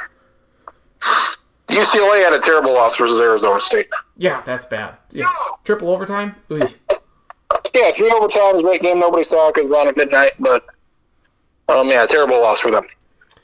Uh, NHL All Star Weekend this last weekend. Uh, what was your favorite part? But I didn't see any of it. I saw a couple Twitter highlights of that game yesterday, and they, they have to stop playing that game. Oh, the NFL Pro Bowl. Yeah, I didn't watch at all. So uh, Like some, I mean, they were. I mean, how do you declare a guy? I mean, it was bad. yeah, it's two hand touch. Just do the skills competition. Skills competition was fun. Just do that. Yeah. Name it. Is that's the way you celebrate it. Name the Pro Bowlers. Yeah, the Pro Bowl is a joke. And the uh, on the NBA side, there's talk that maybe James Harden should be done in uh, Brooklyn. I don't know if that's. I don't see that happening. I I don't know if that's going to happen or not. Uh, the the East though is incredibly tight. The the Brooklyn Nets have lost eight in a row, and if the season were to end today, they would be in the play-in tournament. Yeah, they've been a disappointment because their best player, their third best player, is an idiot. And James Harden doesn't care anymore, apparently, which is becoming a theme. And Durant was hurt. So And there, there's like what a game or two between the top five, six seeds. So it's very exciting. Yep. And the Cleveland, Miami, Chicago, Milwaukee, they're all up there. Cleveland is, easy, I think, the, the biggest Oh, yeah. surprise this year. Huge. LeBron will go back there in a couple years, so that'll be exciting for him. As long, if they get Bronny, he wants to play with Bronny, his son. So Yeah. Uh, He'll Tim- get him. He'll, they'll pick him just to get LeBron. Timberwolves are a seven seed. They're a game back of the Nuggets for the six seed. So watch out for the Timberwolves here. Uh, they got to keep playing well, but I've been impressed by them. And I, I'm sorry, I didn't realize that uh, that uh, uh, well, Kawhi Leonard hadn't even played this year for the Clippers. Uh, that shows how much I've been paying attention to the NBA and the Clippers. I, I completely spaced it out that he that he wasn't playing. So my bad. Go. Timberwolves are up there for surprise teams, and, and Memphis would be right there too. Yes. Yep. Ja. It's all about Ja. Ja Morant. Yeah, he's, he's having a hell of a year. Yeah. Olympics going on, as I mentioned. Uh, anything else we need to get to? No, that's about it. Just kind of final football game and college basketball, and Olympics are terrible, so that's that's normal. So Well, yeah, that not been great for the USA so far. Um, and NBC trying to as. I as I always say, people I have no idea who they are doing things. I have no idea what they're doing. Oh, So Mikaela Shiffrin. You've gotta. You you've never heard of Mikaela Shiffrin? I think so. I think I have. Okay. And, and a lot of thing is like if somebody does something in these Olympics, like I have no context of is it good? Like oh, mm-hmm. this person did this thing, they jumped this far, they finished the race in this amount of time. Like if I watch a basketball game and if I know a team scores 120 points, I know that's a lot of points. If a player scores 30, I know that's a pretty good game. I can watch these other sports and I have context of oh, this is good, this is bad. These other things I don't care enough to learn about it. and like I have no idea. Oh, speed speed skating, they finished in a minute. I have no idea if that's good. It's a world record, great. You mean the I, I, I have no context to that. these uh like this these ski jumps where they do a 1080 uh, ski grab or heel grab or whatever the hell. Yeah, like it's they very impressive looking. It's great, uh, but I've never skateboarded. Don't plan to, so I have maybe put pickleball in the Winter Olympics. I don't care. There, we go. I think that's more of a summer event. I suppose. Uh, but yeah, we'll keep an eye on that, and uh, yeah, plenty more college basketball talk coming up here next week. But we'll uh, hopefully hope for a good Super Bowl. We'll react to it next week. Yeah. Uh, good luck with the podcast this week. Uh, you had uh, Patrick Duffy on last week, so Yeah. that was uh, that was good. Um, who, any anyone lined up this week? Still waiting for Jeff Pearlman, who writes a lot of books I like, and he's been busy and this and that, and so we will see. All right. Well, good luck. He's always the number one option, but this could be months. Who knows? Waiting on him. Well, good luck with the podcast, regardless, this week, and uh, enjoy the Super Bowl. And we will talk to you next week, my friend. Alrighty, enjoy it. We'll see you. We'll see you next week. Sounds good. Travis Crittens joined me here on the Sports Block podcast. Always appreciate his time as always. So we certainly differ on uh, a few things there regarding our pick for the Super Bowl, regarding you know the Vikings stance and you know Kirk Cousins and whatnot. Uh, I I'm hopeful. I I shared uh, uh, skepticism that this will that the that this uh, the, the Flores lawsuit and the the recently new allegations that have come out. Um, regarding the Washington now Commanders will will do anything. Uh, if the NFL will will get these headlines swept under the rug, but I, I hope this is a sign of change, and I hope it does take the NFL down a peg because uh, they need it. The, the, there's just certain behavior that's going on that that that can't be allowed or or um, um, accepted anymore. So we'll, we'll see what happens there. But we will keep talking. We'll, we'll talk some more NFL here. With uh, we had the Senior Bowl this last week and the East West Shrine game. Well, some players that will be in the NFL here come come next year, and whose whose names will get called come uh, April's draft. We'll talk with Jeff Lloyd second from the Lockdown Browns podcast. Who did who impressed him? Who maybe didn't, and uh, what was his overall reaction? Maybe we'll get a Super Bowl pick as well. That's coming up next year on the Sports Block Podcast, available on podcast.com and now available back on iTunes. Follow me on Twitter at Andy Stacken, Facebook Nathan Stacken, Travis Grins on Twitter at Travis Grins. A link to the podcast posted middle to later part of each week. But again, coming up next, Jeff Lloyd II with uh, with some thoughts on what we saw last week in the college football All Star games. Who made their mark? Who made a good impression? Who didn't? Talk about that next here on the Sports Block Podcast, available on podcast.com and on iTunes.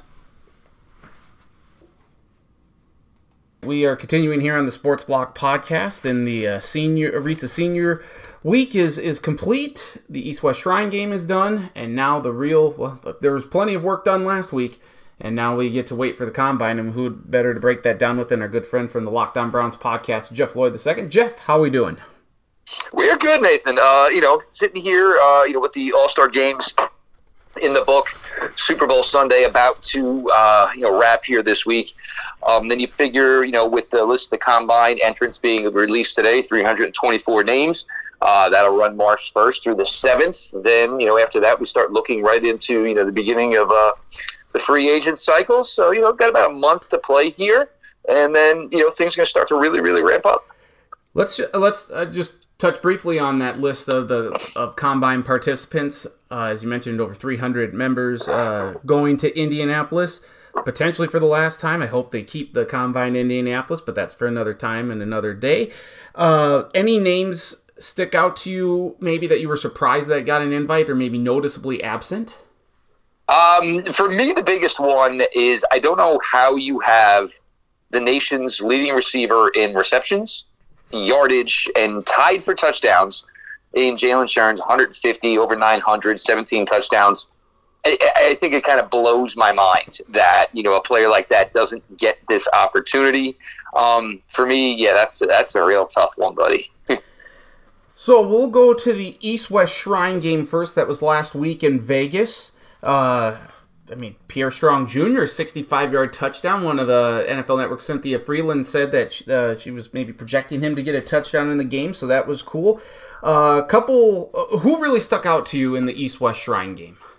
Um, well, look, a couple of things for me. Obviously, you know, for you, Pierre Strong, um, obviously that one hit close to home. So, yep. um, certainly a great, great moment for him, and you know, in that opportunity.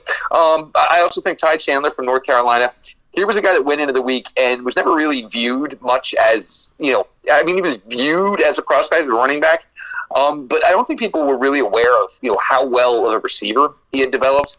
Um, he was ridiculous throughout the week. He was able to you know show very very well in a passing game, and obviously right now in the NFL, if you are not the man, if you are not the Derrick Henry or the Nick Chubbs of the world, you better be just as good as receiver as you are a runner to succeed. And I think for a guy like you know, Ty Chandler out of North Carolina. I think that opportunity showed himself.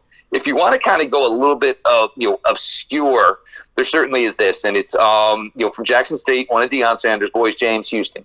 James Houston was at University of Florida, transferred down to Coach Sanders down at Jackson State. Had 16 and a half sacks last year. I mean, I don't care what level you played at. That's certainly a number that, you know, says, all right, well, let's watch some tape. The 16 mm-hmm. and a half sacks the 16 and a half sacks. Mm-hmm. Um, you know, so he was involved heavily.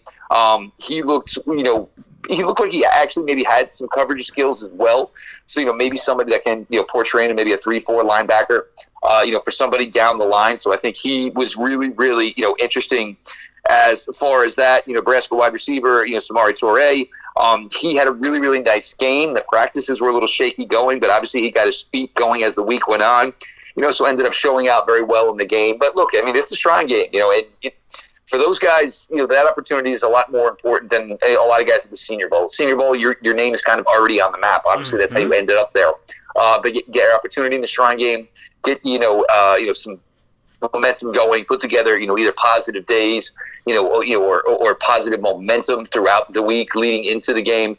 Uh, it was big for these guys. You know, here, you know, there's a obviously a whole rattle of names that could go anywhere from you know, you know, round four through round seven on day three and you know starting to get yourself out there a little bit where you're doing it actually in front of pro scouts you know certainly is just only going to help the process for you Notre Dame quarterback Jack Coan seemed to be uh, pretty good in this game, and then uh, on the east side, how about uh, Brown quarterback EJ Perry? I don't, I mean, three touchdowns in the in the second half. That's got to be awfully impressive for scouts. I mean, how much did he help his stock, or is this just like a kind of a fluke thing? I mean, I don't know what we can expect from a Brown quarterback, uh, you know, come the draft.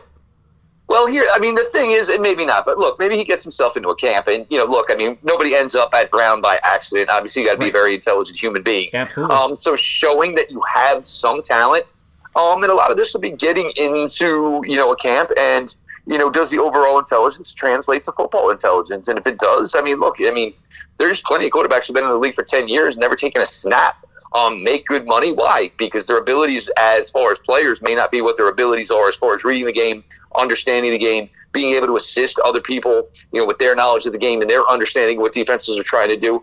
But you know, I mean, if anything, it, it gets him, you know, perhaps an opportunity. Um, and look, when you go 13 of 18 for 241, um, yeah, it's an All Star game setting. But you know, you look at that Senior Bowl. Uh, any one of those guys in the Senior Bowl would basically give their right arm right now to mm-hmm. say that they went 13 to 18 for 241 and three touchdowns.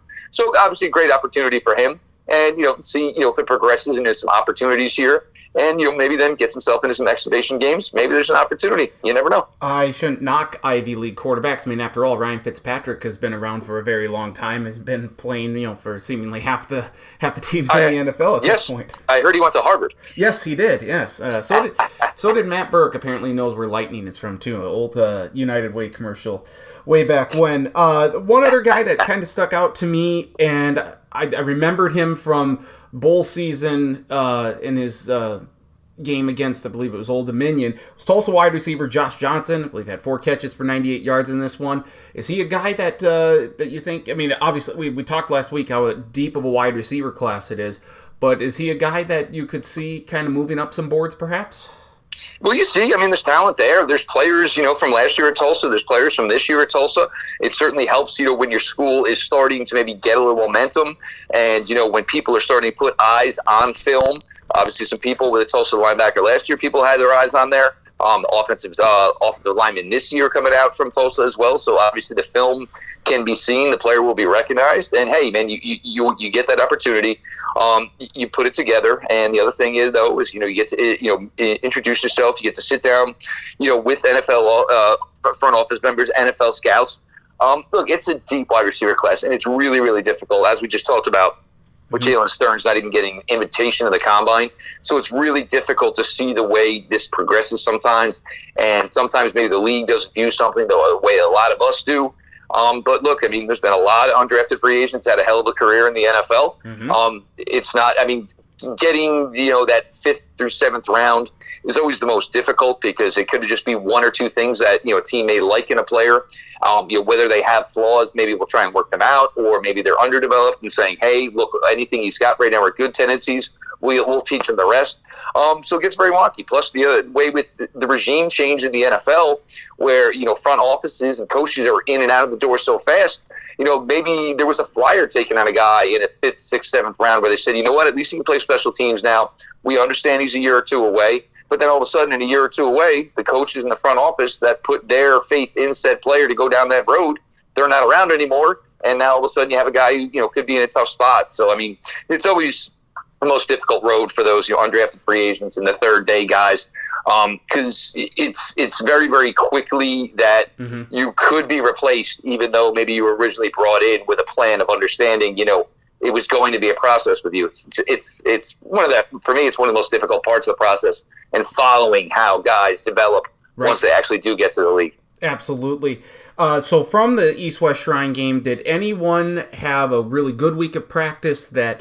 Maybe didn't show up in the game, or vice versa. Maybe didn't have the greatest week of practice that did better in the game. It, either uh, anything stick out to you there? Um, I'm actually just just because we haven't mentioned him, and I, and I do want to mention him. Um, I kind of had a good week. Certainly had a good season. Um, scored a touchdown in the game. Jelani Woods out of Virginia. This is like really really weird. Um, because you know, but prior to Virginia, he played some wide receiver. He is six foot seven, two hundred sixty and change. Um, you look at him; he looks like it. He looks like an edge player. He doesn't look like a tight end. Um, there's, I mean, he's as physically built as somebody could be. Not an ounce of fat on him. Um, but really, really interesting player. I mean, a little bit older, probably a guy that's definitely going to go on day three. Um, but the potential as a receiver is there right away. Um, you know, if Aaron Rodgers ends up staying in Green Bay, he kind of reeks of one of those tight ends that nobody knows much about in Green Bay, and then all of a sudden comes becomes Aaron Rodgers' guy for a you know mm-hmm. 14, 20 game stretch or so. We've seen plenty of players do that, but he, for me, is definitely some guy that um, somebody from the Shrine Bowl that's going to be real interesting to watch going further. Speaking of edge players, uh, there was a lot of uh, pressure on some quarterbacks at the uh, during the Reese's uh, Senior Bowl, especially from Boye Mafe from uh, from Minnesota. He wreaked havoc. Uh, so did Perrion Winfrey from Oklahoma. For me, when I was watching this game, I thought this those two guys in particular kind of stole the show. I mean, I don't know how much this helps them. It, it maybe solidifies their their draft positions or whatnot, but certainly they made their presence felt in Mobile, especially during the game. Uh, look, it's a it's a deep class, and I think it's going to it's to be viewed even deeper after we get to the combine and we start getting these underclassmen. Uh, you know, as far as their measurements and athletic scores. Um, look, if it's a year where you want to improve your pass rush as a team, there's no way around it. I mean, you should be able to do this. You know, as everybody knows, I cover the Cleveland Browns on the daily. Mm-hmm. You know, right now, Myles Garrett there, um, you know, for the foreseeable future. Um, whether or not Jadeveon Clowney, and I think it's all going to come down to Clowney and exactly what he wants. Um, whether or not it's actually to stay in Cleveland, I think the Browns are ready to give him whatever money he thinks he wants. I think they're more than comfortable with that. But Jadeveon Clowney has always just kind of been his own individual. Maybe he would rather go somewhere where it's warmer. It's certainly a possibility. But even still, for a team like that, even you bring back Jadeveon Clowney, I'm ready to do the rest of the room over. Um, you know, have you guys there that are 25, 26, 27 years old. They've shown to be okay role players, but you know, there's a team that drastically would like to upgrade their pass rush, and you get Myles Garrett a little rest, even Clowney, give it the opportunity to get him a little rest and get players in there. But I mean, as much as everybody wants to talk about this wide receiver group, and I, I agree, it's, it's a fantastic group. I think if you said 10, 13, 14 wide receivers could go in the top 100. I think it's an equal number, if not more, at the edge position. Every time it seems like you, you, are turning this class over a little bit more and more. You find this, you find some guys who you think could probably contribute and, so, easily in a reserve role starting out, where maybe they get an opportunity, and it could be four to six sacks as a third or fourth edge for one of these teams. I mean, this is a top-heavy group, but there is a lot of depth, and there are a lot of pass rushers in this well, class. Yeah, I mean, we could see two defensive ends get uh, selected in the top five picks in Aidan Hutchinson, who could go number one, and Kayvon Thibodeaux from Oregon. So, yeah, a very deep class, and uh, certainly uh, Mafe and, and Winfrey did their part there. Uh, Kenny Pickett, pretty pretty flawless performance, I guess, in the in the Senior Bowl. Did he solidify his spot? I, mean, I know we have the scouting combine and and uh, we have uh, pro days and whatnot, but did he did his performance maybe jump him into the number one quarterback discussion or more so solidify his spot as the number one quarterback in this upcoming draft? This is where it's going to get a little difficult, obviously, with the quarterback group because with the quarterback group, this isn't like years past. You know, we know who the number one quarterback is in an NFL draft cycle. We know this by October. We know this by November. Mm-hmm. Um, I still don't think we're absolutely positive, and I think it's going to come down to what you view and the position your team is currently in. If I'm a team where it's a new regime, um, am I ready to essentially risk it all for Malik Willis in understanding? And you know, I think Trey Lance at this point was better, was a better quarterback prospect. Trey Lance barely played for the 49ers last year. So if I'm a team and I really think that there's a ton of potential in Malik Willis, but I'm taking him, whether it's 8, 9, 10, whatever, top 15, if I'm taking him there, am I okay with the fact that I don't necessarily want to play him year one? Or do I want to play him the last three or four weeks of the season, you know, when maybe my season is over and start getting his legs right there?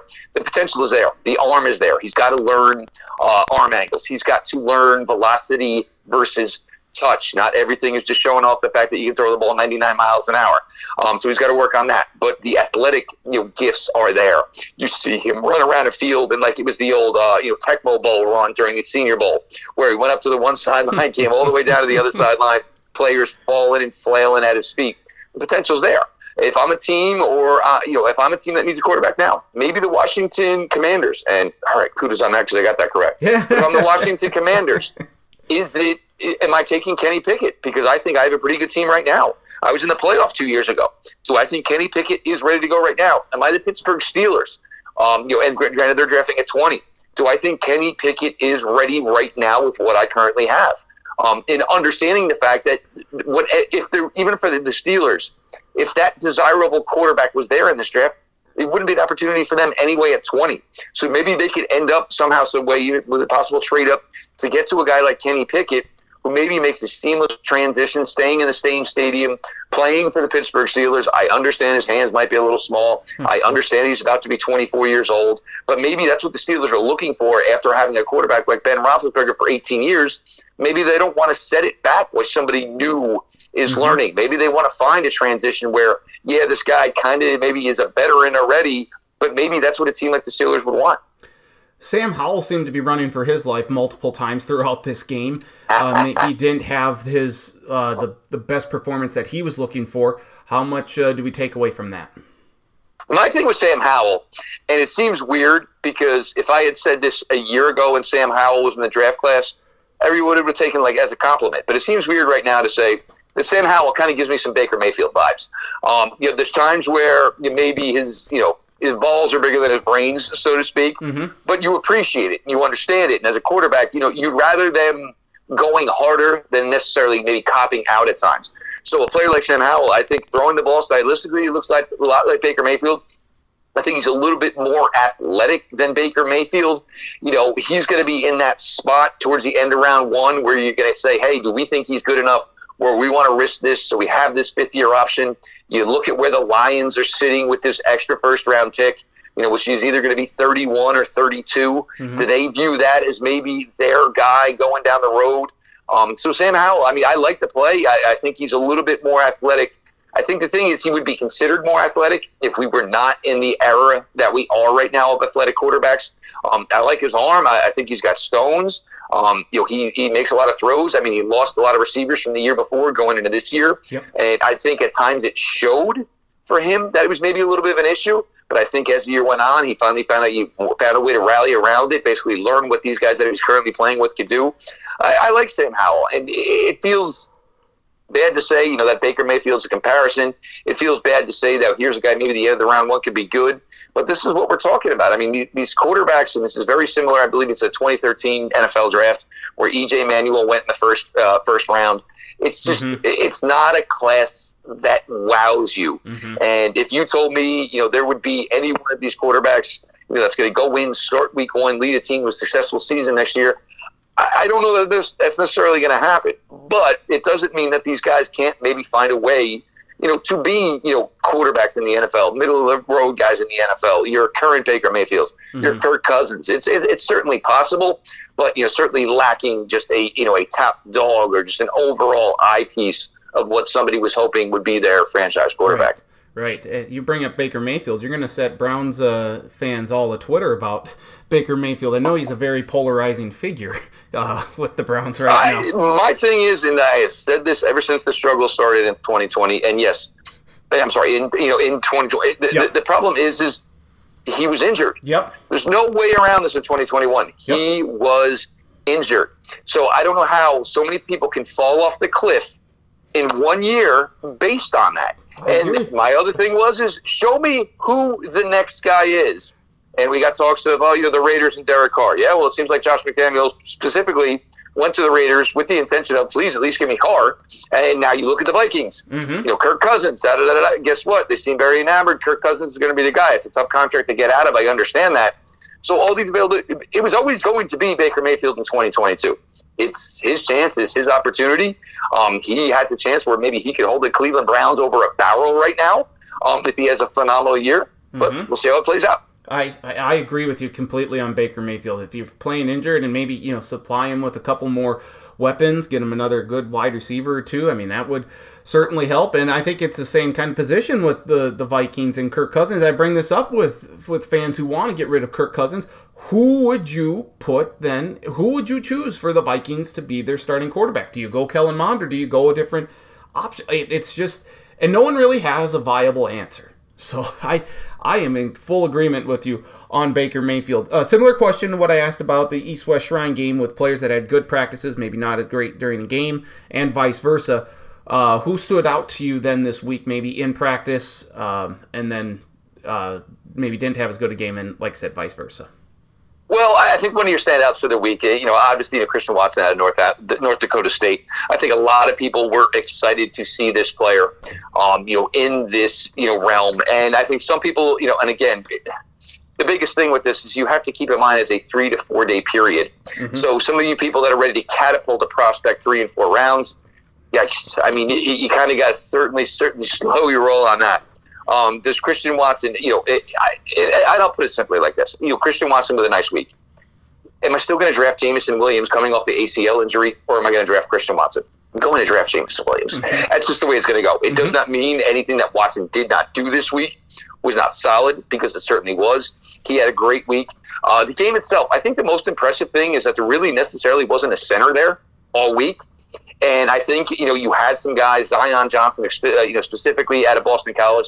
Here was a guy that was basically put in this scenario where you're supposed to look the best you can. I mean, this is supposed to be like a layup. You know, you want to go there, you want to look great. Here was a guy that said, "Look, you need somebody to snap the ball, whatever. I'll give it a shot. I'll do it." And he started off the week a little shaky, but then started to grow some confidence. Now, here's a player you can look at has tackle experience, has guard experience, and has a little bit of center experience. Um, it's not that you're going to look at him necessarily as a utility guy because he's a guy that's probably going to go top 45, top 50 at worst. But you look at a player like this and you see that gradual progression, and he was a higher end prospect coming into this game and saying he was willing to do that. So, I mean, if he looked crappy at center all week, Mhm. it wouldn't have been a great week for him. But you also want to see the resolve and what can you do in a situation like this? And he was able to show pretty well. I mean, I, I've talked to some people that said, you know, I wouldn't rule center off the table, um, even though he is a quality guard. You know, anything you can do, but you know, you play that interior, you have the ability to snap. All of a sudden, now maybe you were looked at by four or five teams. Maybe now all of a sudden 12, 13, 12, 13 teams are looking at you and saying, well, all right, he can do that too. Maybe he would be able to start right away. But, you know, I know at least, if anything, I've got a guard and a backup center in this type of player. Um, so Zion Johnson, I think, was closed out the week really, really strong. And I know he won over a ton of people just from taking on that resp- responsibility and busting his ass at it. I mean, you know, to do this in that realm is really, really difficult. But he put the onus on himself, and he worked every day. Stayed after practice every day, which certainly caught a ton of people's eyes, like understanding, like you know, the severity of the situation. You know, mm-hmm. in order to play this game, you needed somebody to play center, and he took it upon himself and did put in the extra work. So for a guy like Zion Johnson, it was just a beautiful, you know, basically maturation process throughout the week for him. Well, sometimes they say what the the best ability is availability. Well, sometimes also versatility is a very good skill to own as well. And I would be remiss if I didn't uh, uh, close out our conversation here this uh, week by asking you if you have a pick for the Super Bowl. Well, see, I, I, I will make one here, obviously, because I'm with you, Nathan. And, you know, um, next time we'll talk, it'll be post Super Bowl. Yep. But I look at this in two ways. I look at this if I'm the Cincinnati Bengals, you've got players in Burrow, Ja'Marr Chase, Higgins. These guys, this isn't, granted, it's the Super Bowl, but these guys came from LSU. These guys came from Clemson. So they understand this process. The game shouldn't be too big for them. Also, the fact that you look at it, and I think that I say when I look at the Bengals, I think it's the maybe we're not supposed to be here yet because I don't mm-hmm. think anybody thought this Bengals team was going to get to this point No. so early. Mm-hmm. So I think they can kind of come in with a little bit of hey, let's just let it rip. If I'm the Rams, there's a lot of pressure here. This was the whole reason you brought in Matthew Stafford. You thought you knew what where Jared Goff could take you. Now, this is the reason you brought in Matthew Stafford. You brought in Matthew Stafford because we can get to a Super Bowl with Jared Goff. We're not necessarily sure we can win one. So they're there. And for the Rams, the bright spot for me is the Cincinnati Bengal defense has played lights out in the playoffs. They've played these games smart, close, kept their offense and most certainly their kicker in the opportunity to win the game. Mm-hmm. This Bengals defense is not that good. So now it's been three weeks. Now you're the Rams. You got two weeks to scout this defense off the best that they've played and saying, all right, well, I don't think they can do this. I don't think they can handle this. And so I think that'll play out. I think it's going to be close. I I think, you know, if you wanted to say, you know, a 30 23 type of game, I just, for me, where the Spangles defense is right now, where their offensive line has been better, but at times it's been really, really bad for the Bengals. And you talk Aaron Donald, you talk Leonard Floyd, you talk Von Miller. I, I just think somehow, some way, 30 23 at the end of the day, basically, uh, you know, anybody who wins the Super Bowl ain't leaving because the party's just going to pour out in the streets of the Los Angeles Rams. Oh, exactly. So you have uh, Rams winning 30 to 23 and I- I think the, the the factor for me in this game or the if the Bengals win, it's going to be because their offensive line is able to control Aaron Donald. And I know the Bengals offensive line's been playing better, but Donald is a whole different beast. And I think Yep. you you saw Donald kind of awaken the 40 or the the Rams defense in the NFC Championship game there in that fourth quarter against the 49ers. I think they realize just how important it is for him to more so cement his legacy as arguably the best defensive player ever or certainly among them. I I think that that's going to be awfully difficult for the Bengals. If the Bengals don't have an answer for Aaron Donald, I don't know if they have an answer to win this game. And that's the thing. Look, and if you look at Aaron Donald, look, Aaron Donald's going to walk away from the game whenever the final whistle blows on Sunday. And guess what? He's going to Canton as a first yes. ballot Hall of Famer. Yep. The only thing Aaron Donald is missing, as far as like basically a perfection NFL resume, is Super Bowl champion. And you certainly saw that in his actions on Sunday, keeping his team in line, you know, busting his butt, waiting for that opportunity, you know, for him and that defensive line to seize the game. They got that opportunity. They made it happen. So yeah, I mean, I am 100% with you. It should be fun. It should be a good game, hopefully. We'll see the Bengals and the Rams. Rams are the second consecutive team playing in their home stadium. Jeff, I always appreciate the time, my friend. Uh, be well, and we'll, we'll chat soon as the combine approaches here in a few weeks. No doubt about it. We was pumping out lists today, Nathan. So it is about that time of year to uh, kick it up a notch of gear a little bit. Yeah, very excited for it. Thank you as always, my friend. You got it, Nathan. Have a great day. You too. Jeff Lloyd, the second from the Locked On Browns podcast. Always appreciate his time. Great stuff there. Uh, again, I say it every time. A broken record, uh, broken clock rate twice today, but as a broken uh, record, he is one of the best. Um, and love the knowledge and the, the fire and just everything that he brings to table and appreciate his time as always. So he is the Rams winning 30 to 23. I'm sticking with the Rams 26-20. I think Joe Burrow is ready. The the game's not going to be bigger uh, than what Joe Burrow can handle. But that Aaron Donald and that Rams defense, I think, is going to be wreaking havoc on the Bengals. They better have an answer, and we'll find out early if they have an answer for Aaron Donald, Von Miller, Leonard Floyd, and that Rams defense. I'm going Rams 26. Bengals 20. We'll see what happens there. Enjoy the Super Bowl, everyone. Again, uh, 6:30 p.m. Eastern, 5:30 p.m. Central Time. Kickoff on NBC, pregame and stuff uh, on ESPN and NFL Network. Well, in the morning, NBC starts their stuff at 11. Uh, hopefully, you've enjoyed the Olympic stuff so far. Know uh, we'll touch base more on Mikaela Shiffrin uh, next week and some of the issues that have been going on with her. Uh, it's, it's, it's sad. It, it, and she's so good. But we'll, we'll talk. We'll touch base on that next week. Enjoy. We'll recap the Super Bowl. We'll react to it. We'll react to the commercials and everything. Talk plenty of college basketball. Touch on the Olympics as well. So for all of us here at the Sports Block Podcast, uh, I'm Nathan. Uh, that thanks as always to Jeff Lloyd for joining me on. Uh, you can follow him on Twitter at Jeff underscore Lloyd underscore L. Um, or Jeff underscore LJ underscore Lloyd, excuse me. So uh, that's Twitter handle at Jeff underscore LJ underscore Lloyd at Locked On Browns podcast at Locked On Browns is the Twitter handle. Travis Crins on Twitter at Travis Crins. I'm on Twitter at Andy Stacken. Facebook Nathan Stacken. A link to the podcast posted middle to later part of each week enjoy the Super Bowl, enjoy the festivities, and we'll talk to you. Uh, we'll break it all down. We'll, we'll recap it all and the rest of the happenings in the sports world. So, uh, for Travis and Jeff, I'm Nathan. Thank you so much for listening to this week's edition of the Sports Block Podcast. Have a great week. Enjoy the Super Bowl, and we'll talk to you next week on another edition of the Sports Block Podcast. Have a great week, everyone. Also available now on iTunes as well as podcast.com. Enjoy the Super Bowl.